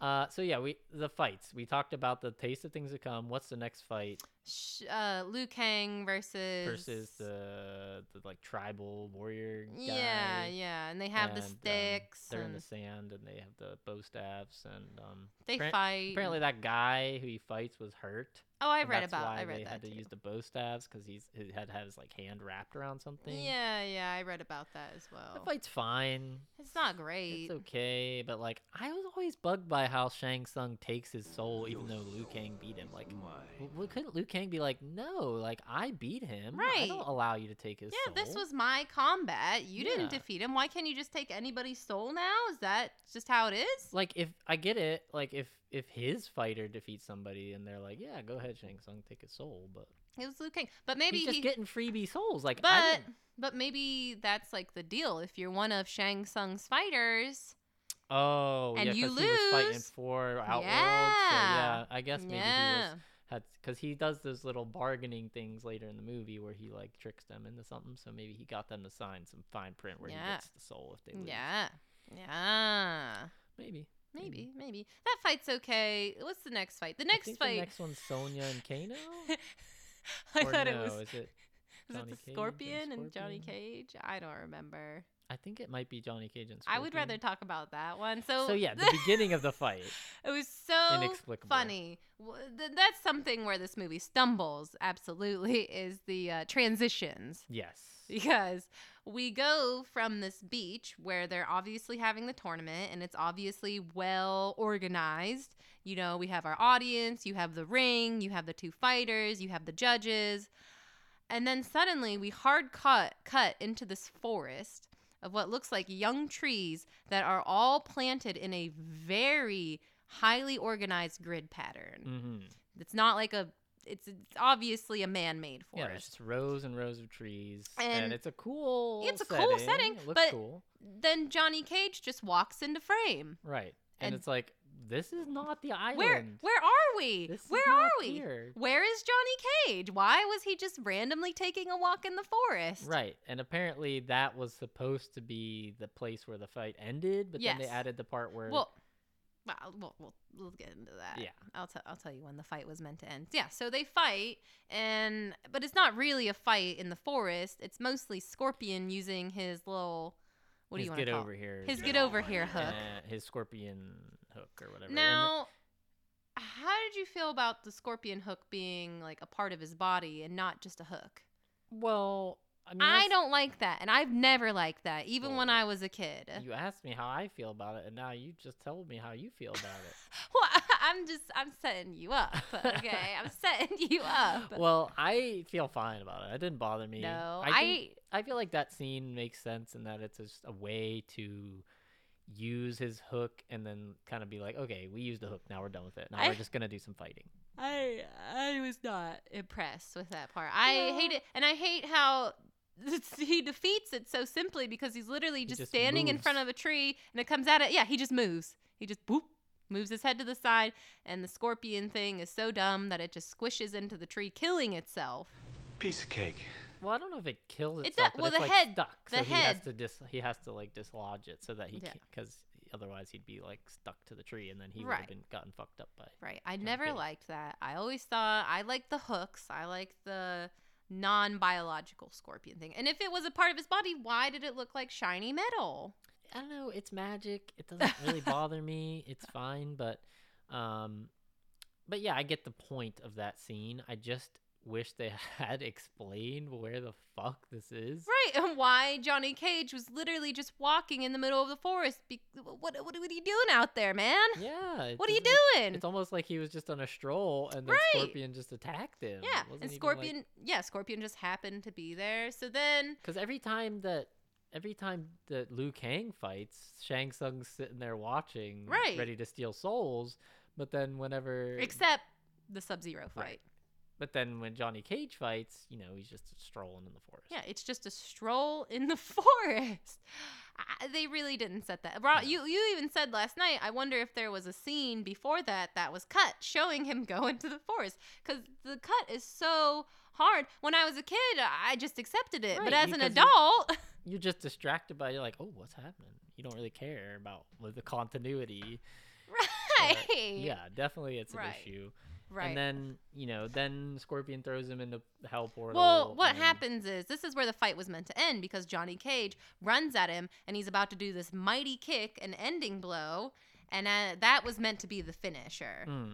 But you know they Yeah, they wanted more- more, needed more fighting. combat. So as Johnny Cage is about to land the kick, Scorpion sort of opens a portal into this hell world. And then the fight continues there. And I love this setting. It's so cool. There's just like all these ladders and platforms, and it's all old, and the lighting is all red, and there's spider webs everywhere. It looks nasty. Yeah, and we get the really good, the really good take of Johnny Cage falling into the like into the bones. and he's Ugh. like, oh my god! And I really love how uh, you know Scorpion's a really good host because yeah, Johnny Cage phases into the world and he says, "Welcome." yeah, and the guy who does the voice is Ed Boon. Oh, so he was the co-creator creator of the game. Kombat. So he does the get over here, and he does the Get over here. Welcome. I really thought that was just so funny. So yeah, we got the Scorpion Johnny Cage fight. It's it's really good. We get some some really good shots of the um, the hand to hand fighting. They're fighting kind of in close quarters. Johnny Mm. Cage does a cool move where he like flips around and like flies up, and then you know He like pulls himself up on this platform and it's really crazy. I don't think I don't think Ashby Surely actually did that, but whoever did that, well that was wire Amazing. fighting. They had him on wires. so- oh yeah, yeah, yeah. and then they um yeah and then scorpion like get down here like kicks the thing out and he falls down and then they have a little scene where uh he rips off scorpion rips off his mask and breathes fire on him with his skull head and then you know he takes this shield thing and like cuts him up and then he just explodes Oh yeah, that was so amazing because every place he cut him with the shield, lava started coming out. Yeah, and I then really he, that. I really liked how he cut off the top half of his skull. That Mm. was super sick. So then at this point, all this lava is flowing out of Scorpion, and he's on fire, and we're like, okay, so he's been handily defeated, and then he blows. and then you see the johnny cage um signed Yeah, the like, autograph, photo- to my photo. biggest fan. Yeah, so that's like a reference to the friendship. Yeah, um, from Mortal Kombat 2. friendship, uh, what do you call it, fatality? that- Yes, that, you have in the game, and that's one of the coolest moments I think of the whole movie is that that fight and that conclusion to the fight because it's so tongue in cheek and, Right. and ridiculous, Well- but it's also just And here's what I love about this movie. Here's what I really like is that it doesn't take itself seriously. It's like really corny and cheesy that they put in all these lines such as "Get over here" and "Your soul is mine." But those are those are what make the movie good. Those are what kind of give it the heart and soul because I think if they took this movie too seriously, it just wouldn't be any fun and it would just be bad. yeah. And that's what I worry about this new movie. I'm worried they're gonna take it too seriously. But if it, it's. Mm-hmm. Mortal Kombat, Yeah. you got ninjas, you got thunder gods. It shouldn't. It shouldn't be that serious. Yeah. So yeah, we, we talked about the the Johnny Cage fight. Then you have the Sonya fight with Kano. Meh, Meh. just fine. It's fine. What? It's the she, only fight Sonya has, and it's not memorable at all. No. But there is one moment in that that's really really good, uh, and that's when Sonya gets kicked by Kano. Oh, yes. Yes, Sonya, this is this was her best acting in the whole movie is that she's down on the ground and Kano kicks her in the stomach and her reaction is very very realistic. It looks like she actually got kicked. Yeah. Cuz there's this thing with um and this is a problem with a lot of women who are in action movies is that they just want to look pretty all the time. Even if it's like a nasty ugly scene, they still want to look pretty and poised and beautiful, but she makes some faces in that scene that are Yeah. not elegant and beautiful. Yeah. They're very genuine faces of pain. hmm And it makes you believe, like, because that's what you expect, especially now if you watch it. Like, okay, this waifish, uh, you know, not toned little woman is fighting this big, beefy, muscular Kano guy, and you know, how is she gonna fight him and do anything to him and survive? And then you get that moment of like, oh well, that actually is what would happen. Yeah. She'd get on the ground, she'd get kicked in the gut, and be like, oh my god, I'm fucked. and then that's what happens. Yeah. So it's good. But she still kills them. Yeah, she gets him with the thighs. the thighs. thighs and that. But it's not done in a way that's believable because, like, the way that the legs are on his neck, there's clearly actually no pressure being applied. No, and he could very easily Yeah. like- it's done way better in GoldenEye, where you have Famke Janssen, wow, who's like the, the fucking femme fatale extraordinaire. Like, oh, if they got her, they should have got her. They should have got her. But uh, that the she has that move, The the, the the thigh crusher move Oh, Okay. in that movie, and it's so good in that movie. Mm, mm, They didn't do it as good in this one. No, no, no. The ties were not because they have it more of like the the the like the shins. Yeah, it was like in the shins. There's no power in a shin. There's no power in the There's no. You got. You got to get a tie. Yeah, you gotta get the thighs on. You gotta get the tie. And then what's the next fight? You get uh, Sub Zero. Sub Zero. And then, well, actually, you get a small little fight between Liu Kang and Kitana, Oh, where she gives him the very valuable advice. So yeah, let we'll we'll put that in. Yeah. We'll put that in the advice and see We if you a- can decipher this difficult. Yeah, this riddle. really difficult riddle. We had a very jolly laugh when the advice was given. Some laughs passed our lips. Mm-hmm. To win your next match, use the element which brings life. What? And um, and then you get the scene where you were like, Raiden has brain damage because he's carrying buckets full of water. He puts them down. He's got a little spoon, and he like He he takes a little sip on the water. on the water. What is he doing? And I'd say that not just because of the scene, but because of all of the scenes Yeah. he's in. It's the electricity really must have fried his god brains. Sorry. And Christopher Lambert has kind of like I don't know. He doesn't have a cross eye, but he's just got something going on with his eyes where he just looks a little bit like he does look cross-eyed constantly. Is he? I don't think he is. I thought that he's just- too. he looks like he's He not all there. and uh, I, I don't even know. I love him so much, but I don't know. There's so there's some other scenes where I'm like, that lightning went to your head, buddy. When he gives Lu- Liu Kang the final piece of advice, but didn't actually give him any advice. Which advice is that? I don't remember. It's when they're about to go to the outworld and Liu Kang says something. Oh yeah, he's like Liu Kang's like, but Sonya has to agree to fight. If she doesn't agree to fight, and uh Raiden's like, I have nothing left to teach you. right. what? Is- what is Well, that? what did did you you- ever teach me Yeah. that? What did you? What did he ever teach anyone? All he did was leave some buckets of water on the ground. At last, one of them is understood. Uh, well, Sonya and Liu Kang basically have the same motivation, which is revenge. Right. But they play it in such a way that somehow their diff- their character motivations are different. Like, Right. and then Johnny Cage just cares about proving that he's good at martial Yeah, arts. if well, that's a thing. But you know, we see in the newspaper that people think Johnny Cage is a fraud. Yeah.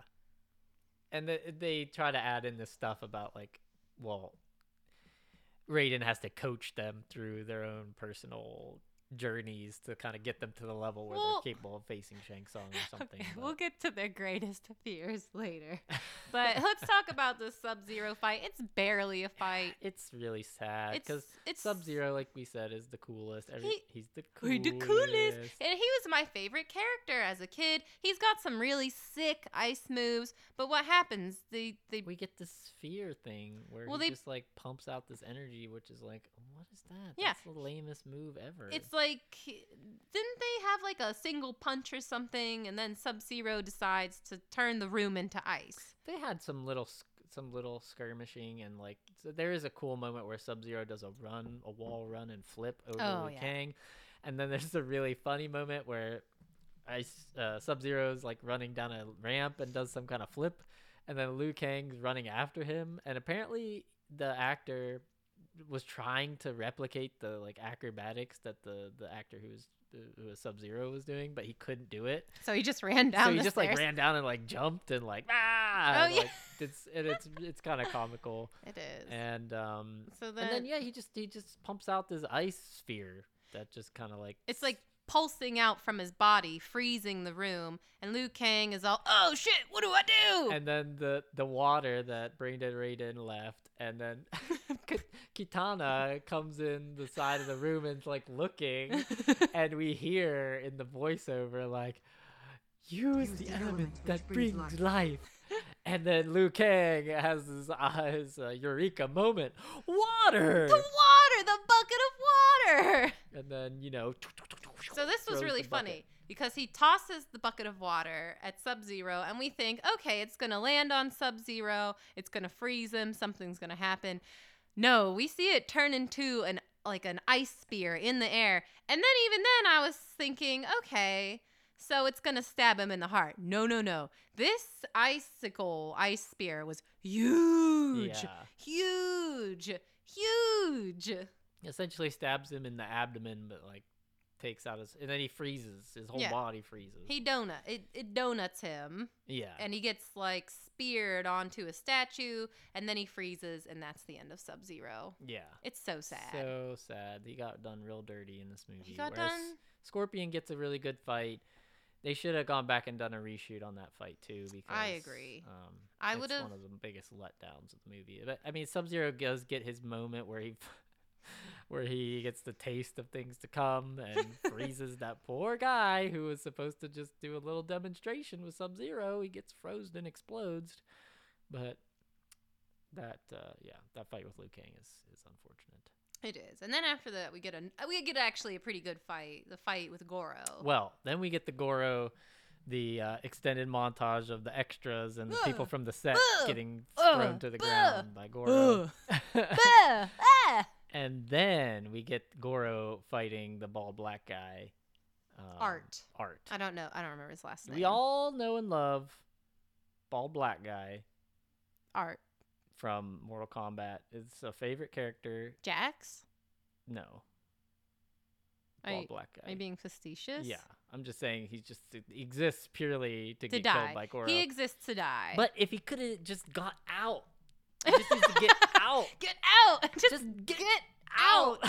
'Cause there's- so while he's fighting Goro, the other the other combatants are standing on the sidelines watching, and they're like trying to cheer him on, but their cheers are so half-hearted. Like none of them expects him oh, to oh, win that's at right. That's all. right. Yeah. Like, oh yeah, get Go him, stick ahead. and move, yeah, Get him. him, Like just get in All and out. Uh, yeah, you can do it. Yeah, go Art. And then he's clearly outmatched, but he goes in and Goro like grabs both of his punches with his two lower arms, but leaving his two higher arms to just pummel the guy. Right. And Johnny Cage puts his hands in like a, a line and he's just like, just get out. And he like moves his hands towards Back. himself. Right. Right. like, right. Just, get out. Get out. Get out. Just get out. Just get out. Get out. and it's like, wow, what great advice to the guy who's got both of his hands, his arms Stuck. held Right. by Goro. Just, just get, Get- out. Just get out. If he could have just got out, he could have would just have been got out. okay. But he he, would have didn't won. He- listen to he- Johnny Cage. I don't know why he didn't just get out. Yeah, he couldn't just get out. oh my And god. so yeah, Goro kills him. He gets his uh, by he gets his his soul taken by Shang Tsung, Mhm. and you know like that's a big problem for them. They're like, oh god, how are we gonna beat Goro? Yeah, we'll never beat Goro. But Johnny Cage, you know, he's been thinking about it. And, you know, I wasn't giving Johnny Cage enough credit, but he's actually quite smart and Well, yeah. very tactical. That's the thing. He, I think, in terms of his character arc, he's the only one that actually deals with the the issue because Liu Kang and Sonya, they're just out for revenge. But uh, you know, Johnny Cage, he has to prove that. Raiden says, "Oh, you'll just charge in to prove you're strong, but you're gonna die in the end." So he, what does he do? He learns to run away and like not care about how he looks in running away, Right. But uses that to his advantage to win. right, because in Mortal Kombat, there's no honor. You either win or you die. Yeah, uh, but I mean, it it depends on the situation. Sometimes they're in a very strict Controlled, fighting right. setting, but sometimes they're just out in the forest for a stroll, and then Scorpion pops up. and this was apparently one of those situations where like the rules aren't set because he challenges Goro. There's no fighting schedule, I guess. He just challenges Goro, and he's like, "Okay, you can fight him." Right, well, that's where we learn about the fighting mechanic. The fighting mechanic. The challenge mechanic. Yes. Because then Shang Tsung's like, okay, but if you win against Goro, I get to challenge whoever I want for the final combat Hmm. uh, in the place of my choosing. And that's like a loophole that he uses later I on. don't remember him saying that. Yeah, he says it, it. He says it to Johnny Cage, and then he Christopher? Lambert comes out and he's like, "I don't think so." And uh, Shang Tsung's like, "Oh, we already agreed. It's a too deal's a deal." It's too late. And uh, yeah, so the, the the Goro fight. So, what do you think about Goro, the the practical Goro? Um, you know what? I'm gonna give him a pass. I agree. I'm I not- think there's times when he excels and there's times when he falls short. But I, I give it just over a pass. yeah, just over a pass. He's not getting like an A plus or No. anything. He's not a star student. B minus. But maybe he's C plus. I, I'd say C plus. Okay. That's a little generous. Mhm. But he's he's present, you know, he's got some good scenes. I think where he fails is the movement of the face. Yeah, because it doesn't quite match up with the voice acting, which the voice acting is done by a really famous voice voice actor named Kevin Michael Richardson, Huh. and uh, he is in like essentially everything. Uh, There's not nobody out there who hasn't heard his voice in something.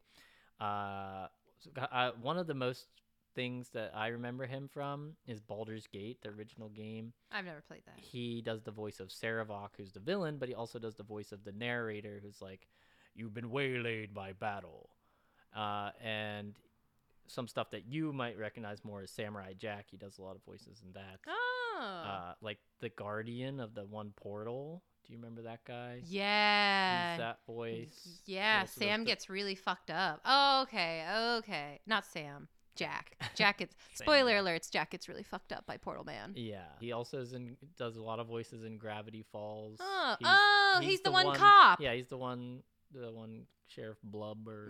Blugs or whatever. Oh, I love the sheriffs. He always he usually he's black and he usually does a lot of black characters. He does a lot of evil characters. Does a lot of like big characters because he mm. has that deep, heavy, does. big voice. And I just love his voice acting, and he does a really good job as Goro. Oh, absolutely. Like you said, one of the best scenes in the movie is when Goro is talking to Kano. Yeah, and he actually we actually get some big words out of Goro. Yeah. Whenever he does his like cheering, he seems so dumb when he lifts all his arms up and he's Mhm. like no. But whenever he talks, he's actually pretty smart. Right, right. What I want to know, if this Shang Tsung is so great, how come he's got such a crummy looking boat? Hmm? Nah. Anyway, guy gives me the creeps. a treasure of these moments. That was his intention. Shang Tsung is a great sorcerer. The wise cultivate his favor. Those who challenge his power become his slaves. Yeah? Well, I haven't seen any of them around. You fool! You know nothing. He enslaves souls. He learned the black arts from the Emperor himself. Hmm. You're some kind of royalty too. Right. I am Goro, General of the armies of Outworld and Prince of the subterranean realm of Shokan. It's really funny. Let me I'll read a quote to you from uh, Anderson. So this is Anderson on Goro. Goro was created by Tom Woodruff and Alec Gillis from Amalgamated Dynamics. Tom was the guy in the alien costume for Alien 3. Isn't that fun? Oh. Goro was a big creation with a lot of computers and a lot of guys working around him. He broke down a lot, and we would have to wait for him. Goro became the diva of the set. Everyone would joke about it and say, Goro won't come out of his trailer. yeah, so apparently they had problems getting him to work correctly, but Right. they, that Tom Woodruff guy was the was the guy inside the suit. Yes. But his head came up basically to like Goro's navel, and he his arms were Goro's bottom arms, but then the top arms was mechanical. And then they had puppeteers who basically used something similar to like a motion capture thing where Mm. they had a suit on or something like that and they controlled his arms and his head i think they had different puppeteers for like his arms one and some for his face like maybe somebody was controlling his mouth somebody was Mm. controlling his eyes and it comes across that it's not one cohesive thing Right. especially in matching up the face with the lines Right. Well, he co- it cost them one million to make Goro, and it took thirteen to sixteen puppeteers to Mm. control him. yeah and Oh wait, can I also just say, can I give a little asterisk? Is that in the beginning of the podcast, I said that all the fun facts come from this article. I'm gonna rephrase that and say all of my fun facts come from the article. I don't know where Ross got his. i got them from a smattering of places oh, but uh, you know, I just when I'm doing my research, I just click around from here and there. I usually start on IMDb and then go down several rabbit holes. But I found a, a cool article. I think it was from maybe like Screen Rant or something. It was Mm. like 20 things you didn't know about uh, Mortal Kombat, and of course I knew most of them already, but some of them were were interesting stuff like Goro. Uh, like the practical effects of Goro, I didn't know a lot about, but that's one of the more interesting things.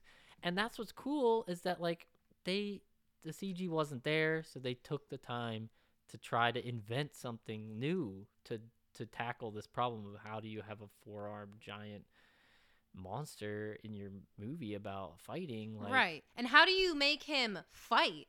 Yeah. Because it'd be one thing if the monster was just destroying buildings or something, but to have him actually interact with the actors, that's kind of a big thing. and he doesn't do a lot of fighting, but like he works pretty good, especially in that scene where he fights bald black guy and kills him. That's the most memorable scene with him fighting. He doesn't do a lot of fighting with Johnny Cage. you But the fight's still really good. I really like the fight between Johnny, and you have one of the most iconic moments, Mhm. which is the Nutcracker. Yeah, the Nutcracker and the five. Those are five hundred dollars sunglasses, asshole. Right, because if you've played the Mortal Kombat game, everybody knows Johnny Cage's main move is where he goes into a split and punches the other guy in the nuts. and he goes into this fight with Goro.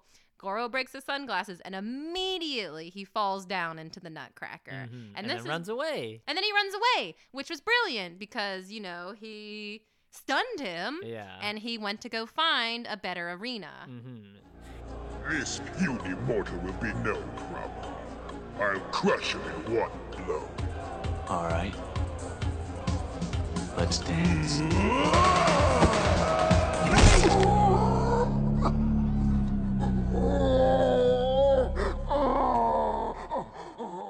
I did think it was a bit comical, like just how fast whenever he goes to the top of the mountain and then basically immediately kicks Goro off of it. Yeah, it was really It was quick. really fast. Um, I was about to segue after talking about the splits. Okay.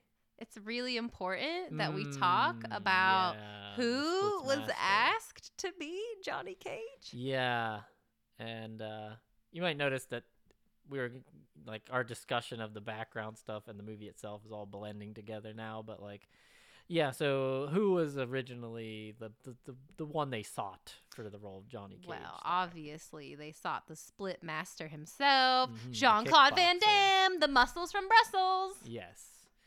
And unfortunately, he chose to do a different video game film. Yes, he chose to do Street Fighter, which came out in 1994, which sucks because I don't know. Do you think Jean Claude would have brought something extra to this movie? Do you think he would have? kidding me? It would have been totally different because he's an actual action star, like a superstar. Like it would have been like having you said Sean Connery instead of Christopher Lambert. Like that's a star. Like Christopher Lambert's well known, but Sean Connery and you know this guy, what's his name, uh, Linden Ashby, is nothing. Nobody knows this guy. He did a great job. Yeah, he did a great job. But, he was a really good Johnny Cage. He came off as being a little bit cocky, but likable and lovable. I think it would have changed the movie. I think for the better. I think so as had. well. But uh, you know, I love Jean Claude Van Mhm. Damme, and he's an actual fighter too. We've seen, he, Yeah. we know he's got the chops. We've seen kickboxer. We've seen Bloodsport. yes, He could have done it. yeah, absolutely.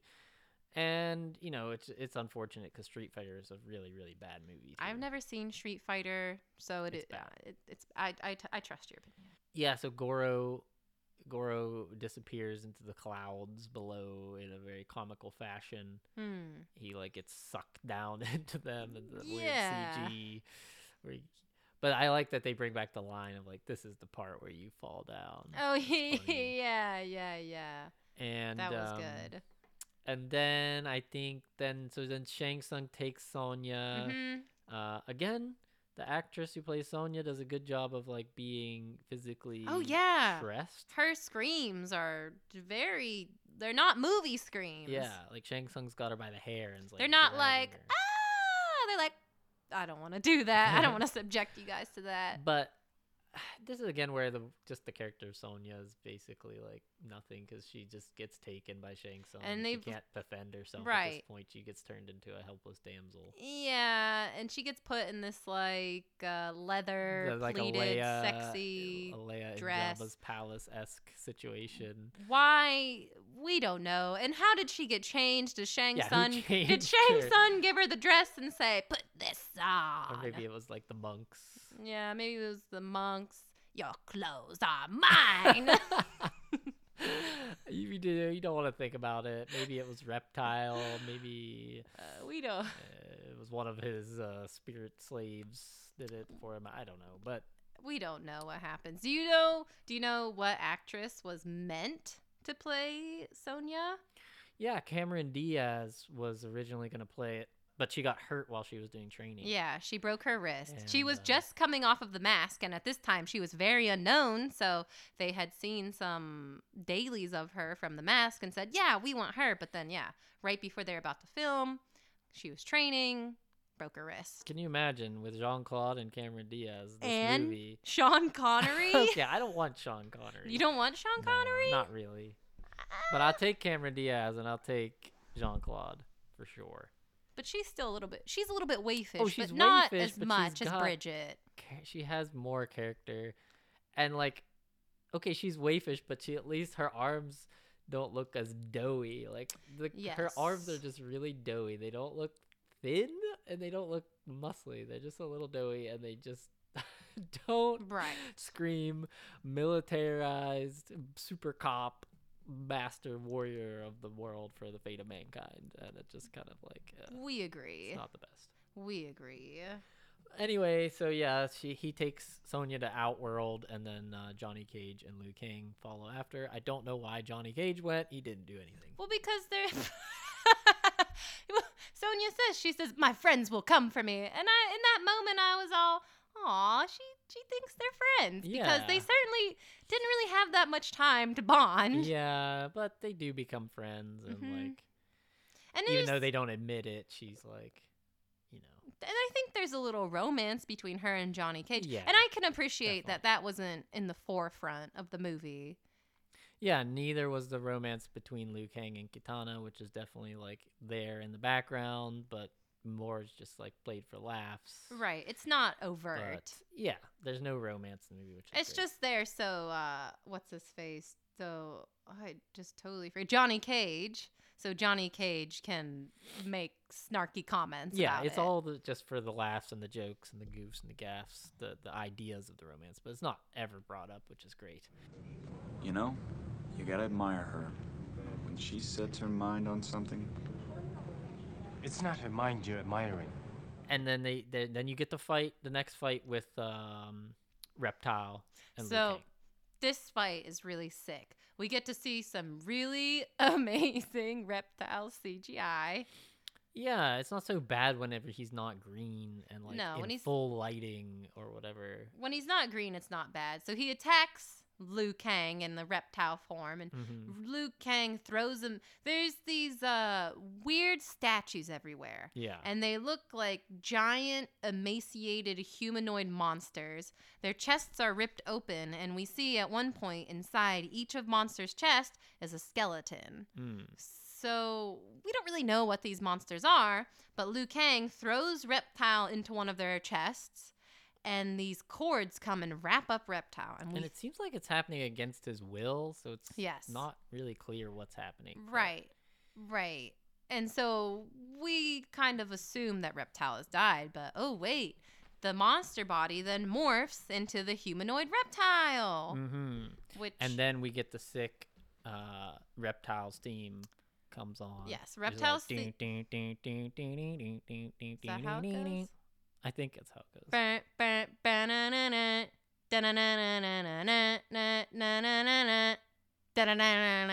That's how okay, it goes. maybe yours was correct. What was I singing? I'm not really sure. that was a Ross special. anyway, yeah, the, the the music comes in and they like go through into this dark, kind of like dilapidated uh, temple looking room. I don't know. It's a room, and they're fighting. The fight's really awesome. really cool. Reptile has the coolest mask because it's got teeth on it, and he's huffing out of it a lot, which I there's really a enjoyed. cool scene where his face is like on the ground and he goes and like this big dust cloud comes out. Yeah, and the, the that's again one of the fights they did in uh, in the reshoots to add more combat to the Is that Mortal Kombat. is that when we get to see the bicycle kick? Yes. So Liu Kang's signature moves don't come out until this point, and I didn't understand though where Johnny Cage was at. He didn't help at all. Yeah, he. He, just- he was right there. Yeah, he must have he just, been looking in from the hole, saying, "Ah, you got this one, Liu Kang." It would have been funny if they included a shot like that, but yeah, where know. he like peeps in and be like, "You got it," and I then heads he- back out. He just wasn't on set when they did nah, the reshoots. he must not have been. So, But yeah, but the, yeah, the fight's really good. Yeah, you get that moment where where uh, reptiles like gets all beat up from Liu Kang and he's like dazed, and you get that finish him moment where he does the bicycle kick move and sends him flying out. Right, and this was something that I thought was interesting was that Liu Kang doesn't use any of his magic abilities until he's in Outworld. Mhm. So I wonder if moving to Outworld helped him unlock his I think that's the idea. Yeah. Because no human could do the bicycle kick. No, but that's the thing. What is this movie without the bicycle kick? Like, what did the? How do you not have Liu Kang without the? How do you have Liu Kang without the bicycle kick? You can't do it without the wire work, the the you know the Hong Kong Right. action techniques. Yes. So it's a great thing that they did these reshoots and had um, Robin Shou like bring in that that new That Hong fresh Kong take. flavor, Yeah, yes. because it would have not been uh nearly as good without that. No, definitely not. So yeah, uh, and then whenever he defeats Reptile, he like the body he was in turns back into that kind of statue, and Reptile turns back into his reptile form. Except there, like wherever he was wounded, instead of blood, there's just like uh, cockroaches and worms and Grubs. grubs. And we always rate a movie based on the grub level. Do we? Yeah, like the better, the more the grubs and the higher quality of the grubs, the better the movie you're gonna have. True, true. And sometimes you should throw the pigeons in there. Well, yeah, it's definitely a factor as well. But in this movie, I was gonna say I was a bit disappointed by the grubs because there was really just more worms and cockroaches. Yeah, there weren't a lot of maggots. It was mostly earthworms and cockroach. I'll give them credit. And also, there was a really nice shout out at the end of the movie. Let me get that because I took a picture of that uh, you know, at the end of the movie, usually they have something such as, "Oh, the Humane Society." No animals were harmed during the the making, the making of this, movie. film. But this one says snake and insect action was monitored by the American Humane Association, which commends the filmmaker for his responsible and sensitive treatment of even the smallest of Earth's creatures. So he must Paul W.S. Anderson must have been really, really gentle with the cockroaches and the worms and the grubs. And uh, that's that's good. I'm really glad that Yeah. he was he was Although- good with the, with the grubs. they don't actually say that no one got hurt. They don't. Just- They- they just say that he was kind, but they don't say that no grubs got hurt. But I would think it'd be really, really hard to not kill a grub if you're working with grubs. I mean, they just die. They, they, They say dropping die. like flies. Like they, they they don't have the longest lifespan, so no. maybe one was hurt, unfortunately, during the filming. But like, yeah, so Liu Kang kills Reptile, and he like does a kick down, and like more grubs pour out, and the implication is that he just smushed all the bugs. But I wonder if he actually smushed any bugs. I hope he didn't. I hope not. He probably wouldn't have wanted to get bug juice on his feet. No, I wouldn't either. No. I don't want to kill bugs. No. Sometimes. Yeah. But even then, I feel kind of bad. well, if they're acting in the movie, they're Oh, well, if they're acting. they're actors. um. uh, so yeah, then Johnny Cage is the back, and Kitana comes out, Kitana tells him he needs to do three things in order to win. Do you remember what the three things Uh, are? I remember one was face his fears.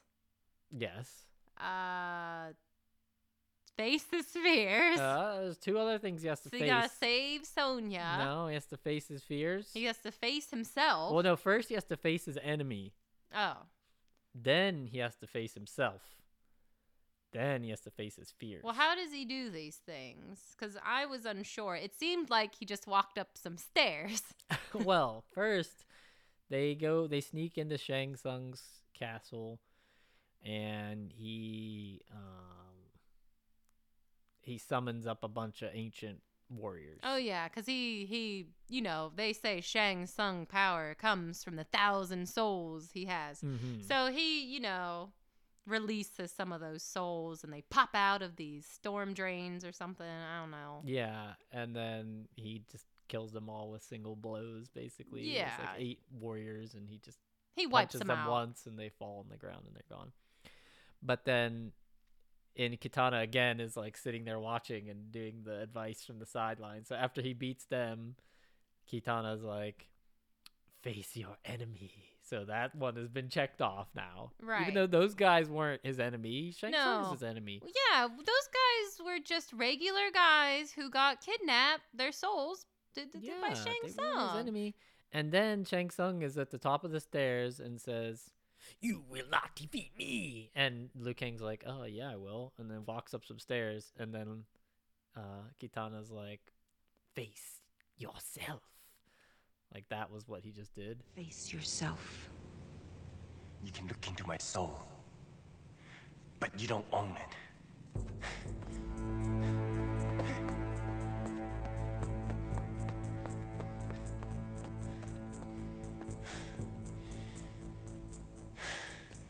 Face your worst fear. Just walk up the stairs. That was all I had to do. I face myself every day.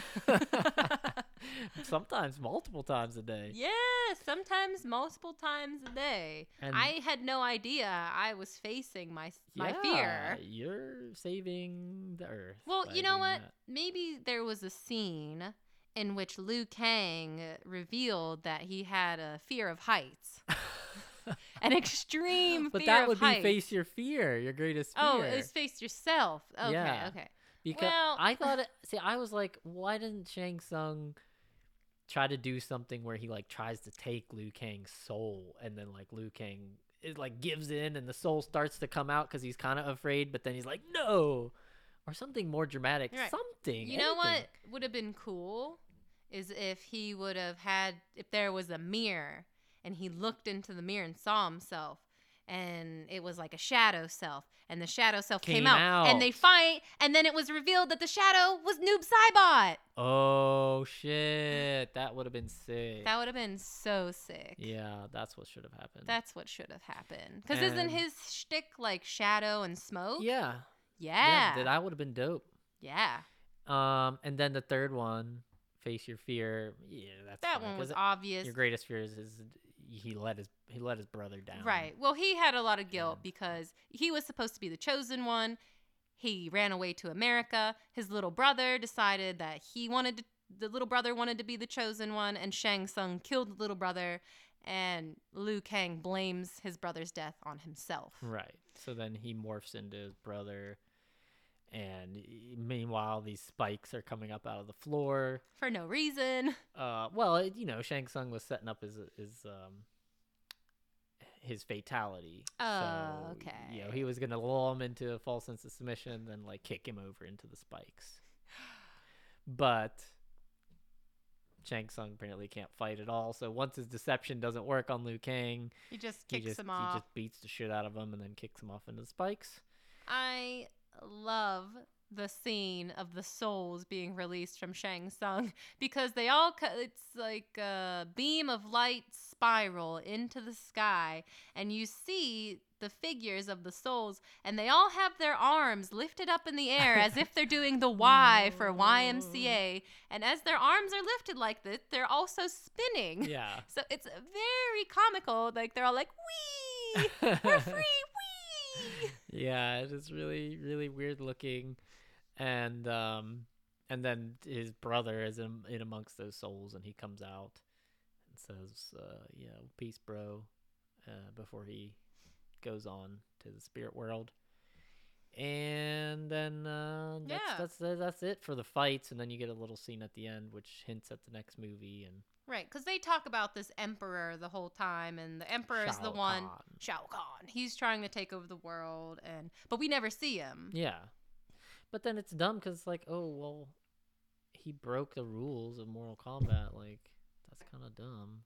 How are you just going to have Mortal Kombat if you're not even going to Right, why- adhere to it? He's an immortal emperor. Okay, you have to wait another 500 years or whatever to have 10 more Mortal Kombats, but, like, you're It's immortal. fine. Yeah, You're it's fine, immortal. You're fine. You're fine. You've already trashed this world you're at. Just hang out there for a little bit longer. It's fine. about? Like you just lost Shang Tsung, your greatest general, freaking Prince Goro, and just chill, Just recoup, come back for next Mortal Kombat. Right. It's fine. Well, apparently they added that Yeah. in because So they didn't like the original ending, which was just like the happy ending. you know. right.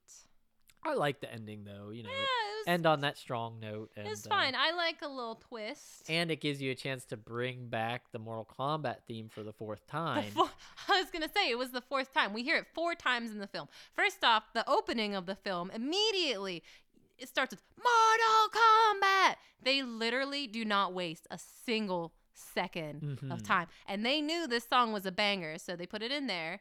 When do they put it? They put it in a fight scene in the middle. So yeah, they put it at the beginning, then they use it.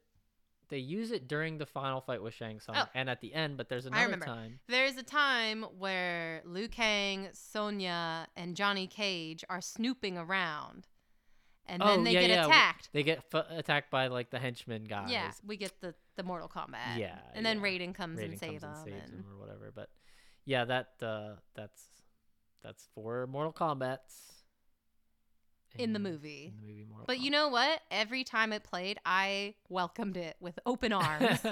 I was actually disappointed that they don't play like all of the whole thing every time because like it's so good. You just want to jam yeah. out. Well, since we're talking about the song, let's talk about the record. This was the soundtrack was the first platinum EDM record ever in history.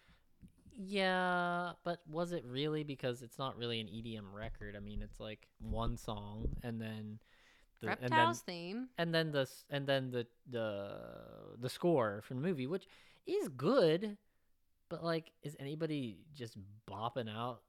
I've never listened to anything but the Mortal Kombat song. Maybe there's some good jams. Maybe I need to listen to more of it. But like, yeah, I don't think you should call judgment on this album with if you haven't listened to it. Reptiles theme is electronic. Yeah, it's okay.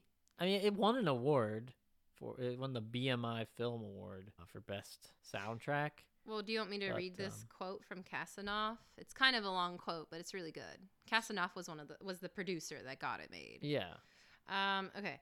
The soundtrack was the first platinum EDM record ever in history. We insisted on using electronic dance music, which at the time was insane. We got kicked out of two record companies. We had a deal at Sony for a lot of money. In those days, you could get a lot of money for a soundtrack. No longer. We walk in and say, Here's our idea, electronic dance music. And they go, No, here's our idea, Buckethead.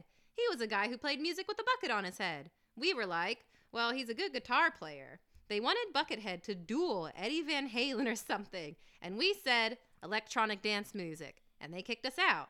Then we go to Virgin Records. We walk in and say, Great idea, electronic dance music. And they say, Yeah, how about Janet Jackson? By the way, I love Janet Jackson, but we were like, What? For Mortal Kombat? We get kicked out. Finally, we get no record deal. The studio was great by backing us and let us do that. We made the MK soundtrack and gave it to this little record company no one had ever heard of, and we came out with the first EDM platinum soundtrack. Yeah, I, I should listen to it because like when we listened to Kickboxer, when we watched Kickboxer, I was immediately drawn to listen to the soundtrack again because there was just some jams in there. But I should uh, I should check it out more and just listen to because you don't get to hear the pieces, the the composition really when you're watching the movie, Right. Because it's always in the back and you just get little snippets of it. But yeah, I, I should check it out. and- Yeah, and, judge it um, more based on that. But I think I'm fair in saying that it was just the Mortal Kombat song that was like what fueled the sales. Well, the Reptiles theme is a banger too. It is, but But I don't know. It's really funny. The composer, George S. Clinton, he calls the orchestra on the soundtrack a testosterone orchestra Mm. because there's no treble clef instruments, no flutes, clarinets, trumpets, violin, etc. Just 18 violas, 14 celli, which I guess is the plural for cello, Hmm. six basses, and lots of low brass and percussion. Yeah, that's that's pretty cool. Yeah. I, I have to say he did do quite a creative composition on this movie. Go listen to the album. Don't say it's not an EDM record. Why would they say it's the first platinum EDM record if it wasn't? I don't know. It just, I mean, it is because of Mortal Kombat. That's Mortal Kombat, the one song. So, what is about Reptiles theme? Like, is the score really EDM? I mean, There's electronic dance elec- music. It's, a score. It's present. The electronic music I get is it present. for the reptiles theme. That's the only other point where I really felt like it was E EDM. well, maybe you weren't listening. Maybe I wasn't. I need to go back and listen to the just the tracks and see. But uh, yeah, I'll I'll check it out. Yeah, I mean, obviously the star of the show is the Mortal Kombat theme. Who doesn't love it? When I watched, I watched the trailer for the new Mortal Kombat. I mean, we just watched it now, but I watched it before. And really, all it made me want to do was go listen to the original Right. Mortal Kombat theme. That song is just so good, and it hasn't aged today. It's still a banger upon bangers. Yeah, it's still a banger. I guarantee if you're a DJ and you're playing a show, if you put on the original Mortal Kombat theme, I guarantee you people will lose their shit. yeah, you don't even need to do anything. Yeah. Don't push any extra buttons. Just hit play. Just hit play. Just hit play. People will lap it up. Yeah. I would. I'm one of those people. Yeah, I would be going 100%. crazy. Awesome. Well, do you have any more fun facts about the movie? I have a couple. One thing I really liked was that they did use a lot of the phrases from the games. You get a Mm. couple of fatalities. You get Yeah, to finish him. victory.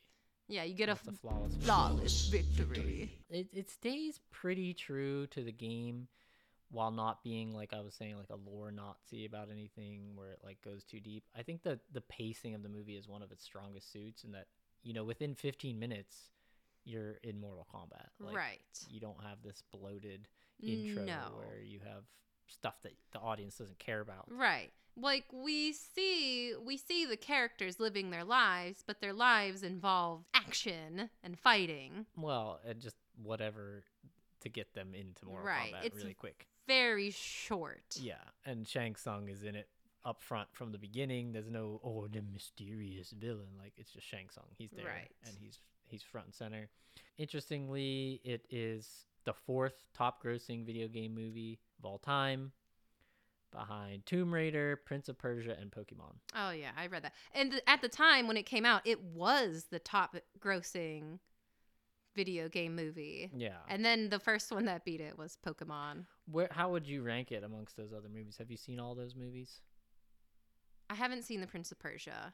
It's Prince of Persia pretty good. It is? It is actually a pretty good movie, yeah. Um, I would almost. I don't. I'd have to watch all of them in subsequent order to make a decision like that because I haven't seen Tomb Raiders since I saw it in theaters, and I haven't seen Pokemon since I was twelve. Yeah, but everybody cries in Pokemon whenever Ash turns to stone, and then Pikachu's Spoiler crying. alert. Everybody Okay. about this, but that's a that's a moment. It is a uh, moment. none of the other movies brought me to tears. It's true. It's true. So maybe Pokemon's the best, followed by Mortal Kombat. Maybe, yeah. I, I I do like the Tomb Raider movie. I didn't really Uh, like it. I think Tomb Raider is probably a better movie than Mortal Kombat. Um, but you know, speaking of video games movie, video game movies, this movie almost didn't get made because do you know which steaming pile came out in 1993? No, what was it? The Super Mario oh Brothers. yeah, yeah. So that was that. Yeah, that that had come out, and that was around the time Larry Kasanoff was like, "I want to make Mortal Kombat," because I guess he was he went to Midway and was playing the game, and he said to uh, former Midway Games chief Neil D. Nicastro, he said, "This is Star Wars meets Enter the Dragon." This is not just an arcade game. This is a whole phenomenon. So Hmm. from the very first time he played it, he was enraptured. And you know, he obviously got the green light. He was able to get a director. He was able to get some money. But apparently, even after they greenlit it, the studio had walked in with the script and started yelling at him, saying, I hate the script. I hate this movie. And then, after yelling at them for like an hour, said, Go ahead and make it. That's pretty funny. Right. So he liked the game. And then you also have Paul W.S. Anderson, who is the director, who also loved the game because Mhm. I guess he lived in a really small town outside of London called Newcastle upon Tyne. Hmm. And when he was trying to break out and to his get his career going, he would go to London to have his meetings. And sometimes the meetings were really far apart from each other. So he didn't have any friends in London he could go visit, so he would go to the arcade. And one of his favorite games to play was Mortal Kombat. Oh, cool. So I think you can see that passion come out in the movie. Agreed. But Paul W. S. Anderson, his you know a lot of it, a lot of directors they say is like a visionary director. I don't think Paul W. S. Anderson's quite has a vision. No, he has But, uh, his his vision is good for like teenage boys. Yeah. He he has a style. He has like his own style that definitely comes across in all of his movies. But he does he doesn't really have that vision like I was saying earlier like when we were talking about his other movies like he just can't have that vision the top down 10 mile high view of the film where he can see how it's all going to piece together. Uh but yeah, so that's uh that's Mortal Kombat. I have more fun facts. Oh, you got more fun facts? Yeah, this with really fun. I almost brought it up earlier, but then I just kind of forgot about it. So, you know, the film is rated PG 13, which for Mm. me, that's one of my biggest complaints. But because it was PG 13, that you weren't allowed to have any humans die on Oh, screen. Yeah. But you could kill the monsters. So that's why we see Goro die, Sub Zero, Scorpion explode. Yeah. But when the humans die, it's always off screen. Yeah, even Shang Tsung, we don't see his body like Land. on the spike. He's kind of off screen, and then it shows him laying there. So yeah, that makes sense. And they really went out of their way to get the PG thirteen. And There's uh, no blood. yeah, There's no blood. There's no dismemberment. There's memberment. And if you like the Mortal Kombat games, you know that that's one of the reason they're so popular. Yeah, that's pretty much what they're known for. Yes. And then my other fun fact, I guess Robin Shou had a really, really vigorous uh like trial to become Liu Mm. Kang. Yeah, he had to audition seven times. He had to audition times. seven times, and the reason was because he's an Asian. He's he's an Asian lead, and in 1995, that wasn't really common, and they were investing millions of dollars into it. So they were like, "You better be good." Yeah, and it's tough because he was kind of perfect for the role, and he ended up be doing extra stuff to make the movie what it is. Right. But he went through so much scrutiny, it must have been really tough for him. Yeah, it must have been. But like Robin Shou, A plus. Mm-hmm. A plus job to you. You crushed it.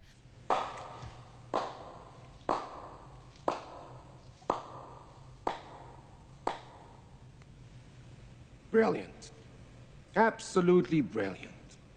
I'm glad you didn't get tired of auditioning seven times mm-hmm. because that must that must have been really uh I don't know. I don't want to mm. say demeaning, but it must have been eh, very little bit. demanding. Like, yeah, he, he felt like, why do they keep? And it was in front of different people Right. too, so it wasn't like the same people. He Right. just had to keep proving himself over and over again. It's like, what the fuck am I doing here? Right. Like, don't you see whether I'm not? I'm good enough? yeah, like just judge me and let me be on my way. Don't keep putting me in front of different people over and over again to judge me. exactly. Exactly. Ugh, yeah, I can feel. I can feel that how that would have been really difficult for him. All right, well, I'm, I'm trying to get out. You're trying to get I'm just out. trying to get Just out. Get and out. take it to the streets. Okay. All right. I have uh, some more fun facts, but they, I don't think they're that interesting. Okay. Just typical stuff. Like, you know, people kept getting beat up. It was really hot and people would just pass out on set and stuff. Hmm. Yeah, apparently it was a tough. Uh, It was a tough tough- movie, and Yeah.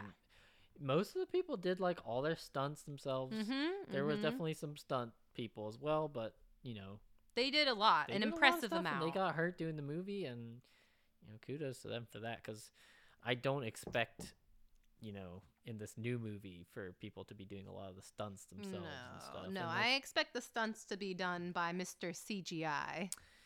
Yeah, or just stuntmen like in the you know shot from the back or whatever. And uh, the fact that they got so many like professional martial artists and like world class guys to play the ninjas in this movie, I think also was a really good idea. Yes. Yes, yes, yes, yes. and yes. unfortunately, what what happened with Sub Zero was I think the guy who was playing him was like involved in the production and like the stunt coordination, and um, that's why he couldn't be like in the movie as much. Oh, oh, okay. I think I read that too. Was that yeah? Even though he was really good at fighting, he was just too busy doing other Yeah, production work. So like that that's kind of dumb. Yeah. do that because it could have been anyone in the mask, and you know could have what what use that guy who Sub Zero blows up. He was fucking awesome. He had great Yeah, or literally just just use the guy who played Scorpion. You can only Use see the eyes. again, You can only see the eyes, and Scorpion's eyes are all clouded over. So Right. Like why, guys? why? All right. So let's uh Take it to the streets. So, have you decided is this movie good or bad? I No, I oh haven't. wait, I think you know what to I didn't talk about? first. You know what I didn't talk about? I What? love the colors in this movie. Oh yeah, there's a lot of good use of color. The lighting. And, uh, the lighting. Yeah, a lot of very a lot of monotone scenes. So the very first scene when Liu Kang wakes up, it's all green. Mhm. And then there's other scenes where he's about to fight Sub-Zero and it's all blue. Yeah. And there's other scenes where it's all red. Yeah. I think they did a very good job with the settings and the lighting and Well, we didn't really talk about the sets. I said that they look kind of cheap. I thought they looked you thought they awesome. looked cool. I like them, but I think they also kind of look cheap. They're they they look they just don't scream like Well- eternal immortal tournament of the universes to me. Like That's because most of the things were made out of styrofoam. I know exactly. They're made out of styrofoam and then painted over. But they yeah, did they're their supposed to be like concrete statues, but you know that's not. They Like, did their could- best. Listen, they did their best, and I can appreciate the artistry that went into it because it wasn't. The thing is, even though it was styrofoam, they put a lot. You can tell they put a lot of effort Mhm. into shaping, painting, whatever. Yeah. It's not their fault they had to use the styrofoam. It's not like they could get, you know, some kind of stone cutter to come in and carve Get each goblin. Maybe don't spend one million dollars on Goro only to have him look half finished in the, in the end. Listen, Maybe I- don't spend a billion dollars taking your entire production team out to the most remote possible Thailand island Oh in the entire goodness. universe. Listen. Maybe spend a little bit more money on your sets. I don't know. It's just an idea. I love Like the that. sets. Okay. Yeah, I love the I don't sets. hate I love the lighting. Some of them I like more than others. Yeah. Like uh, I really, really love what they did with the Outworlds place. Like Yeah, that looks chose to shoot Outworld because it looks like a weird kind of like post-apocalypse. Yes.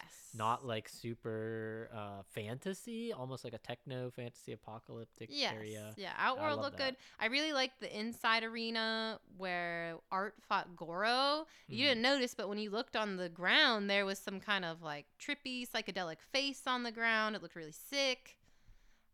I really liked the setting. I like the beaches, but you know, I don't know if they were so key Oh to the film that they needed well, to be like. Paul W. S. Anderson thought they were, loved the so he took them out there. I think he just liked the beaches because in the article I read, he said you could be as tired as you want the night before, but when you ride that boat to the set, you got the air in your hair. By the time you get there, you're just charged up. I mean, he was just a, he was just a geeked out kid, and Yeah. like, that was and it was his project, and that was the decision he made, and you know, that's fine.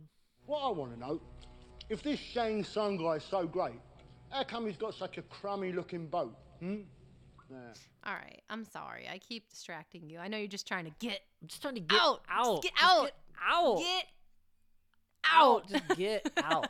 okay. Let's get out. Let's take it to the streets. so I don't know yet if it's good or bad. I think we have to take to the streets okay. and see what if what the people have to say. I have my answer, well, but I don't want to give it if you're not going to give yours. I'm not gonna give it yet because I'm not decided. Okay. We're in the streets now. We got out. We got. I just gotta get out. We got We got out. out, and um, you know, I'm gonna, I'm gonna, I'm undecided about whether the movie's good or bad.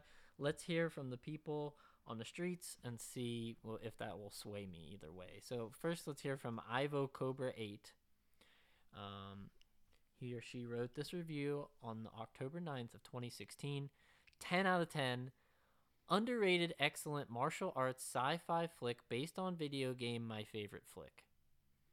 Mortal Kombat is my favorite martial arts sci-fi action classic flick based on a video game that I have grown up. I grew up playing Mortal Kombat 2 video game.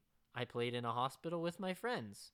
I heard about Street Fighter movie that played Jean-Claude Van Damme in it, and that time I thought that movie is one of the best Van Damme movies that just come out recently in the 90s, but boy was I wrong.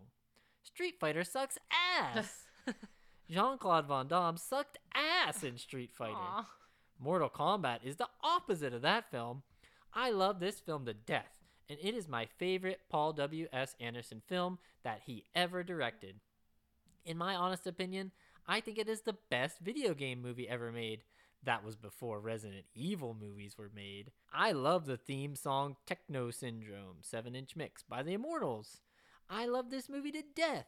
It is a classic, my favorite childhood movie of all time. Too bad it got a sequel in 1997 and ruined this movie. This, in my opinion, is a classic sci fi underrated martial arts flick that I love it so damn much.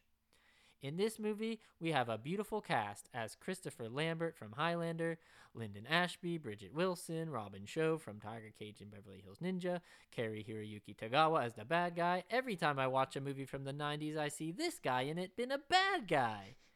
Cary Hiroyuki Tagawa was a perfect choice for playing the bad guy sorcerer Shang Tsung, who killed Liu Kang's brother. I absolutely love this film. It is my childhood film. I love the fight choreography in this movie. The plot and story was really great. I really like the special visual practical effects, and the fight choreographer did a decent job showing those martial arts. It has a beautiful ending, a beautiful song to the movie.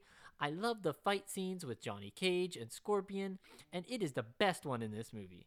The fight scene between Liu Kang and Reptile is perfect, the second best martial arts scenes. This is an awesome movie, and the games are incredible. That has the real Mortal Kombat song. This is a film that is actually about martial arts tournament. It has a great characters. Johnny Cage is my favorite character of all time. Ashby was so great and excellent as Johnny Cage. I wish he would play more roles like he did this character. I really love this movie, one of the most underrated 90s movies. I really enjoy and love this film. It is fun flick to watch and I grew up with it. Overall, I own this movie on Blu-ray and I absolutely love this movie. I used to have on VS- VSH Oh both of the movies that my mom bought me Mortal Kombat Annihilation on my wish list, and I love this one. But Annihilation was such a disappointment. I hate that movie. I also don't get why this movie got so many hate. I love this film, and I don't agree with critics and haters with this film. I think you're wrong. This movie gets 10 out of 10. Who's wrong? You, Me? the haters. Oh my god. Okay. So what do you think about um I Ivo Cobra 8's thoughts? I kind of feel like this person had stayed up for 24 hours and then drank an entire pot of coffee and then wrote the review? Mm, because it just goes on. there's a manic energy. There's a manic love. energy. We hear a lot of similar things, a lot of beautiful things. It's beautiful and he loves it He loves it so much. so much. I mean, you know, this guy clearly has a true passion for Mortal Kombat. I don't disagree with a lot of the stuff he says. I just don't feel as passionately. Mm, mm. Um, what about where he says that um, Johnny Cage is his favorite character of all time? Do you agree that he's your favorite character of all time? Well, why would I ever agree to that? How about where he says that Cary Hiroyuki Tagawa was a perfect choice for playing the bad guy Sorcerer Shang well, he saw that he was the guy who had been a bad guy in all 90s movie. Yeah, and but do you think that he was the perfect character, perfect actor to play Shang Tsung? Yeah, I loved him. Yeah, I agree with that. He was great. How about um the fight choreography being loved? Yeah, I liked the fight choreography. I thought it mostly, mostly, mostly. Yeah, It's yeah. not the best fight choreography, but it's good. It's entertaining. Yes, Did you think it has a beautiful ending? I With a beautiful song to the movie? think the song is definitely beautiful. Is that? I don't know if that's the first word I'd use for it. The ending, I wouldn't say is beautiful. I don't know why it would be Um, beautiful. Yeah, this guy really likes the word beautiful. We have a Mhm. beautiful cast. When I when you said the word beautiful cast, I thought immediately he was gonna start talking about Sonya. Yeah, yeah. What do you think about his rating of the fight scenes, like the Liu Kang reptile and the Johnny Cage scorpion? Do you Well, agree I- with his rating? I agree, but I don't know. I might switch the order. I don't know which fight is better, Scorpion and Johnny Cage or Reptile and Liu Kang. But I just, I kind of just feel like this person really, really loves Mortal Kombat. Yeah, and that goes back to what we were talking about at the beginning of the podcast, which was that this review seems to be fueled almost entirely on just pure passion and nostalgia. Yes, yes, yes. Because they talk about playing Mortal Kombat 2 in the hospital. I'm sure that is a very strong core Yeah, memory why for is this he in the person. hospital playing. Yeah. I wonder. I wonder too. Well, Ivo Cobra, thanks for being honest.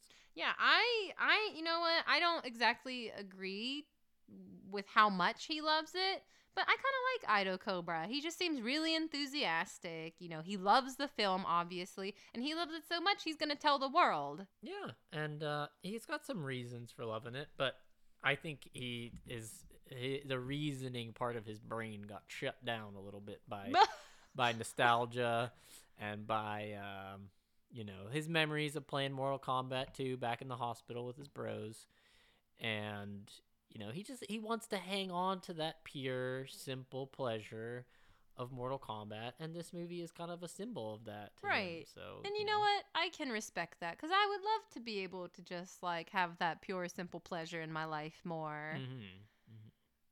So uh, that's one side of the street. Why don't we hear from the other side of the street? You don't have anything else? I feel like Ivo Cobra's review was so straightforward. It's hard to really fault them for anything. you yeah, know? there's not a lot that we can really pick apart in there. It's not like the guy from last week who you were very upset about, who was talking shit on Dread. No, but maybe maybe your uh, your negative review will have Yeah, something let's else, see. something else to Okay. bring to the table. So this was written on the 21st of September, 2001. So this is Mm. quite an old review. This Yeah. is 20 years old, almost. This is from. Oslodge. Osloj. Oslo, Osloj? Maybe it's Oslo J. Oslo J. I'm gonna call him Oslo J. Okay. One out of ten stars. Dull wombat. okay. I was dragged against my will to the local suburban theater to watch this tepidly dull and overtly violent film.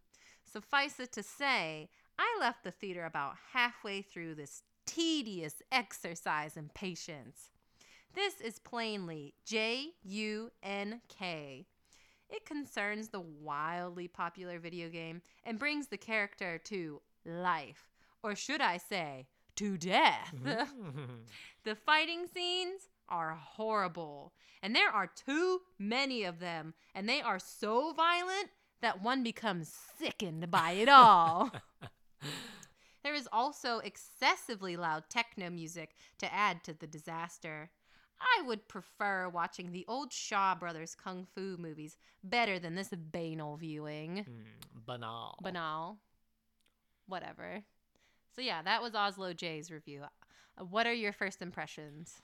Uh, well, the first sentence he says he was didn't even want to go see the movie, so that to me speaks volumes about what his opinions of it are going to be. You know, like he wasn't even excited by the premise or the idea. He didn't didn't want to see it to begin with, right? Right, right. And I wonder how he got drugged there and how that person felt when he decided to leave halfway through the movie. How the person he went with. Yeah. Yeah, yeah. And uh, so he says that it's violent, so violent that it be- one's become sickened by it all. Right, which is hard for me to believe in 1995 because it honestly isn't. You know what? Do you think this person watched the movie? Or do you think their kids were playing the game and they got so upset by it? They're like, I'm gonna attack Mortal Kombat. It might be Dull Wombat. He doesn't, because they don't make any really specific mentions of things that happen in the movie. Right. It's not violent. No, at I mean it's it's violent. There It's- are fights, is, but it's but, not like- it's not gory And if you and made overt. it halfway through, they missed most of the well, uh, most of the wombats. Right. There was not a lot of wombats in the beginning of the film. So, do you think this person actually watched it? And it seems like they might be kind of a uh, kung fu head. What was the word? He's definitely not a vi- a violent A video game shoot 'em up headman. a, vi- a video game shoot 'em up headman. He's obviously not a video game shoot 'em up headman, but it Mm. seems like he might be a bit of a kung fu snob. Well, yeah, I don't know what the Shaw Brothers kung fu movies are, I don't either. So I feel like he's trying to bel- this this person is trying to belittle me and make me feel uh, like I don't know what the good kung fu is, and you know I'm gonna take that as disrespect. So Oslo J, you disrespected me by saying that that this movie is not as good as your movies, and you didn't even stay around for all the Right. Well, well, also, can I ask you this? This person, Oslo J, is complaining about the violence and how it sickened him. But what is the main theme in kung fu movies? Are you trying to tell me the Shaw brothers didn't put any violence in their movies? I, Oslo J, I think, and I'm very sorry to say this because I, you know, I want to be respectful to the people who leave their opinions. You know, I don't really do that. I don't put myself, oh, I guess I'm putting myself out there right now, but I don't usually put myself out there so much. So I try to respect people who have opinions and even, and mostly people who have different opinions because sometimes when you hear an opinion that differs, differs from yours, the knee jerk reaction is to be like, ugh. Well, fuck that person. Yeah. But I don't. I don't want to be like that. I want to respect other people's different opinions. That's, that's I, admirable. I want to have communication with them. I want to find out why. It's kind of exciting. It's a completely different view from my own view, so I'm usually very intrigued. But Doll Wombat, I think you, or not Doll Wombat, Oslo, Oslo J, J. I don't think you watched this movie. I think you were just full of hate for Mortal Kombat for some reason, and you just wanted to come spout it on the internet. So I cannot agree with you, Oslo J. Yeah, I think Oslo J is kind of the opposite side of the spectrum of Ivo Cobra, where Ivo Cobra had that true passion that couldn't be dulled by any possible criticism. Like he Ivo Ivo Cobra talks about stuff that is so beautiful and great that could easily be picked apart as like the worst aspects of the movie. Meanwhile, Oslo, Oslo J, J. didn't watch half of it, didn't want to see it to begin with, and then has the balls to say that it's so violent that it makes you Sick. sick of it, sick of it all, or whatever. And uh, and that doesn't make any sense either. Especially if you are talking about how you just you you would prefer to watch a kung a Shaw Brother kung fu movie. Right. If you're into kung fu, you're into violence. I mean, the, this kung fu movie doesn't have to portray violence in an over the top way, but Mortal Kombat 1995 doesn't portray violence in an over the top way. It's a fantasy and it's a bit silly at times, but like, yeah, okay, there's a few over the top scenes, but Well, just it's not it's not that gratuitous. that No. like every single scene. I think the new Mortal Kombat is going to be gratuitous. very gratuitous. If the trailer is any indication. Right, absolutely. I mean, the movie was pa- rated PG 13. We don't see any human deaths on screen. We don't see any blood. Do we ever see anybody actually get shot? It's all physical combat. Well, we do actually see that one guy shatter into ice. Yeah, but, he like you can't even really see you don't see any of the like blood and viscera. well, it's just shards. like head. yeah, but is it gross? Is it really that gross? head. I don't know. I'm just saying there is violence in the movie, but it doesn't. It's not sickening. I wouldn't It say it's sickening. sickens You could put this movie on daytime TV. I watched it when I was a kid. Yeah, sure. I mean, they worked really hard to get it down to a PG-13 rating, and it shows. And it shows. And I just feel like Oslo J, I feel like maybe you've got some hate in your heart. And what did he say about the about the techno music? There is also excessively loud techno music to add to the disaster. Excessively loud. They're really like you like you There's were the Mortal saying. Kombat song, and that's the only thing that's loud. But that's for the, that's if you criticize that song, you are a fool. I am sorry because that song is the best. Thing It's a about banger. Mortal Kombat, and it is the most memorable thing about Mortal Kombat. Even if you don't know anything about Mortal Kombat, you know that song. Right. And, you know, we haven't decided whether or not the movie is good or bad, but that song is a straight 10 out of 10. Yes, for sure. For and even sure. and like there's a lot of negative reviews I saw where people are like, okay, yeah, the best thing about this movie is the song.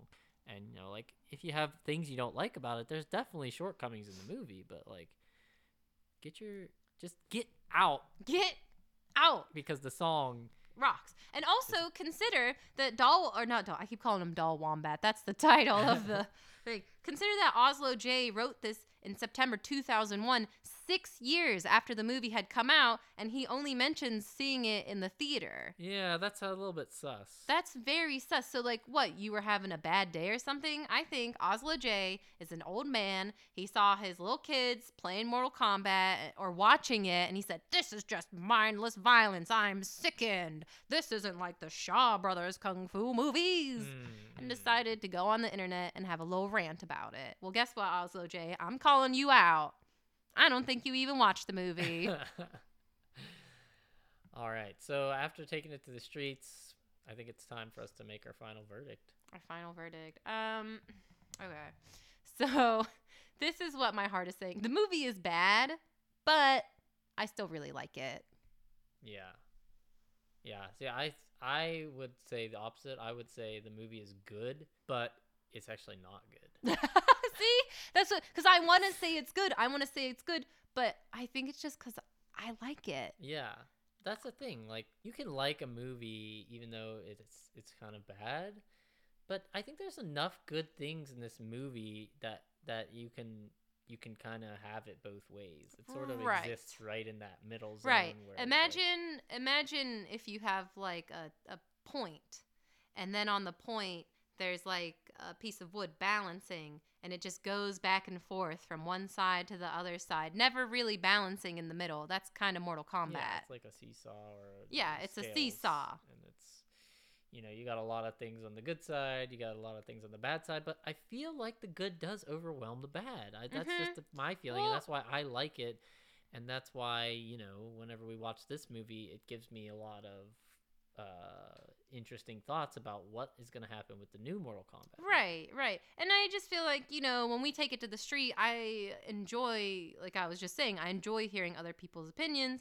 But I just feel like when I read someone's opinion like Oslo J, he doesn't actually talk about why the movie is bad. He's just talking about why he doesn't like the movie. So in, in in terms of why the movie is bad, I think Come on, that script.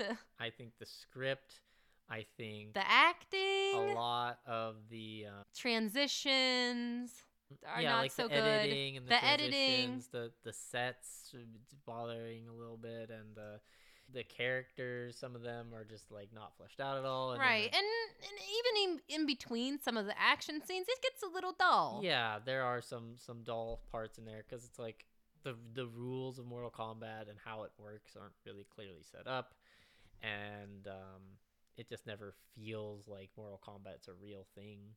Like it never really gets established as what exactly is Mortal Kombat, and then Right, right. I mean, it's the tournament, but it's not really a, it's not really tournament. It's just no, people randomly fighting and right. We really don't. know. We don't know how the fights are set up, except for the fights where you know they request or make a challenge. Like there should have been scenes in between where they learn who they're gonna fight, and then they build up like their opponents, Right. and they're discussing like, oh, how are you gonna beat this opponent? How are you gonna, yeah, how are you gonna defend against this attack? some you know? strategy, or even in the beginning of the game when they were recruiting the fighters, it seemed very convoluted. Why did Sonya need to be tricked? Why couldn't they have some messenger come and say, "You are the chosen one. You must come to Mortal Kombat"? I mean, I get why they had to drag her in with Kano because that's the only thing she cared about, but. Yeah, it doesn't end up having much of a payoff because Kano dies. Right, and Sonya fast. then Sonya does nothing Sonya except get nothing to kidnapped. And you know, when I was reading that article, some of the people were saying, "Oh, the women, you know, they're not just cardboard cutouts; they're very strong women." And I almost agree.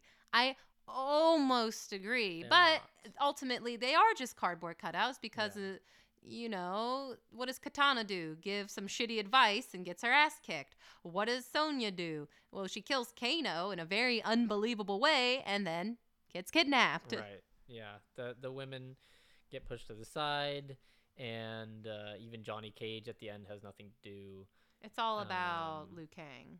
But like they the actors who play like the main characters, I feel like do carry the movie in a Yeah. really fun way. They bring a lot of personality. and like this the small touches which really show that the the people who are making the movie cared come through and the music and the effects which are pretty good for the time like there's some really entertaining effects in there Mm, yeah, some that don't definitely. that great but like some are really good. Some, some, whew, some make you question. from Raiden isn't that great, but even No. those, it's like it's okay to watch, and um, and then it's just the whole concept of like turning this stupid fucking uh, fighting game into a movie, and they managed to somehow pull it off. It's just like holy shit! It's You like did you it. Did it Right, It's because just amazing that they even did it. I mean, what is the plot to Mortal Kombat? Wh- th- There's not. There is a plot, but there's not really a plot. fighting and It's like five sentences. Yeah.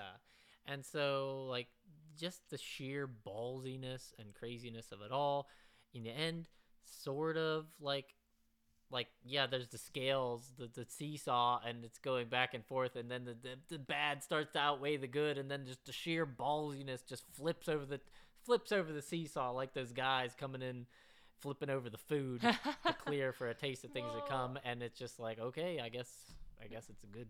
I guess I it's good. I think it's good. I'm saying good Okay. if I had to say good or bad, I'd say good.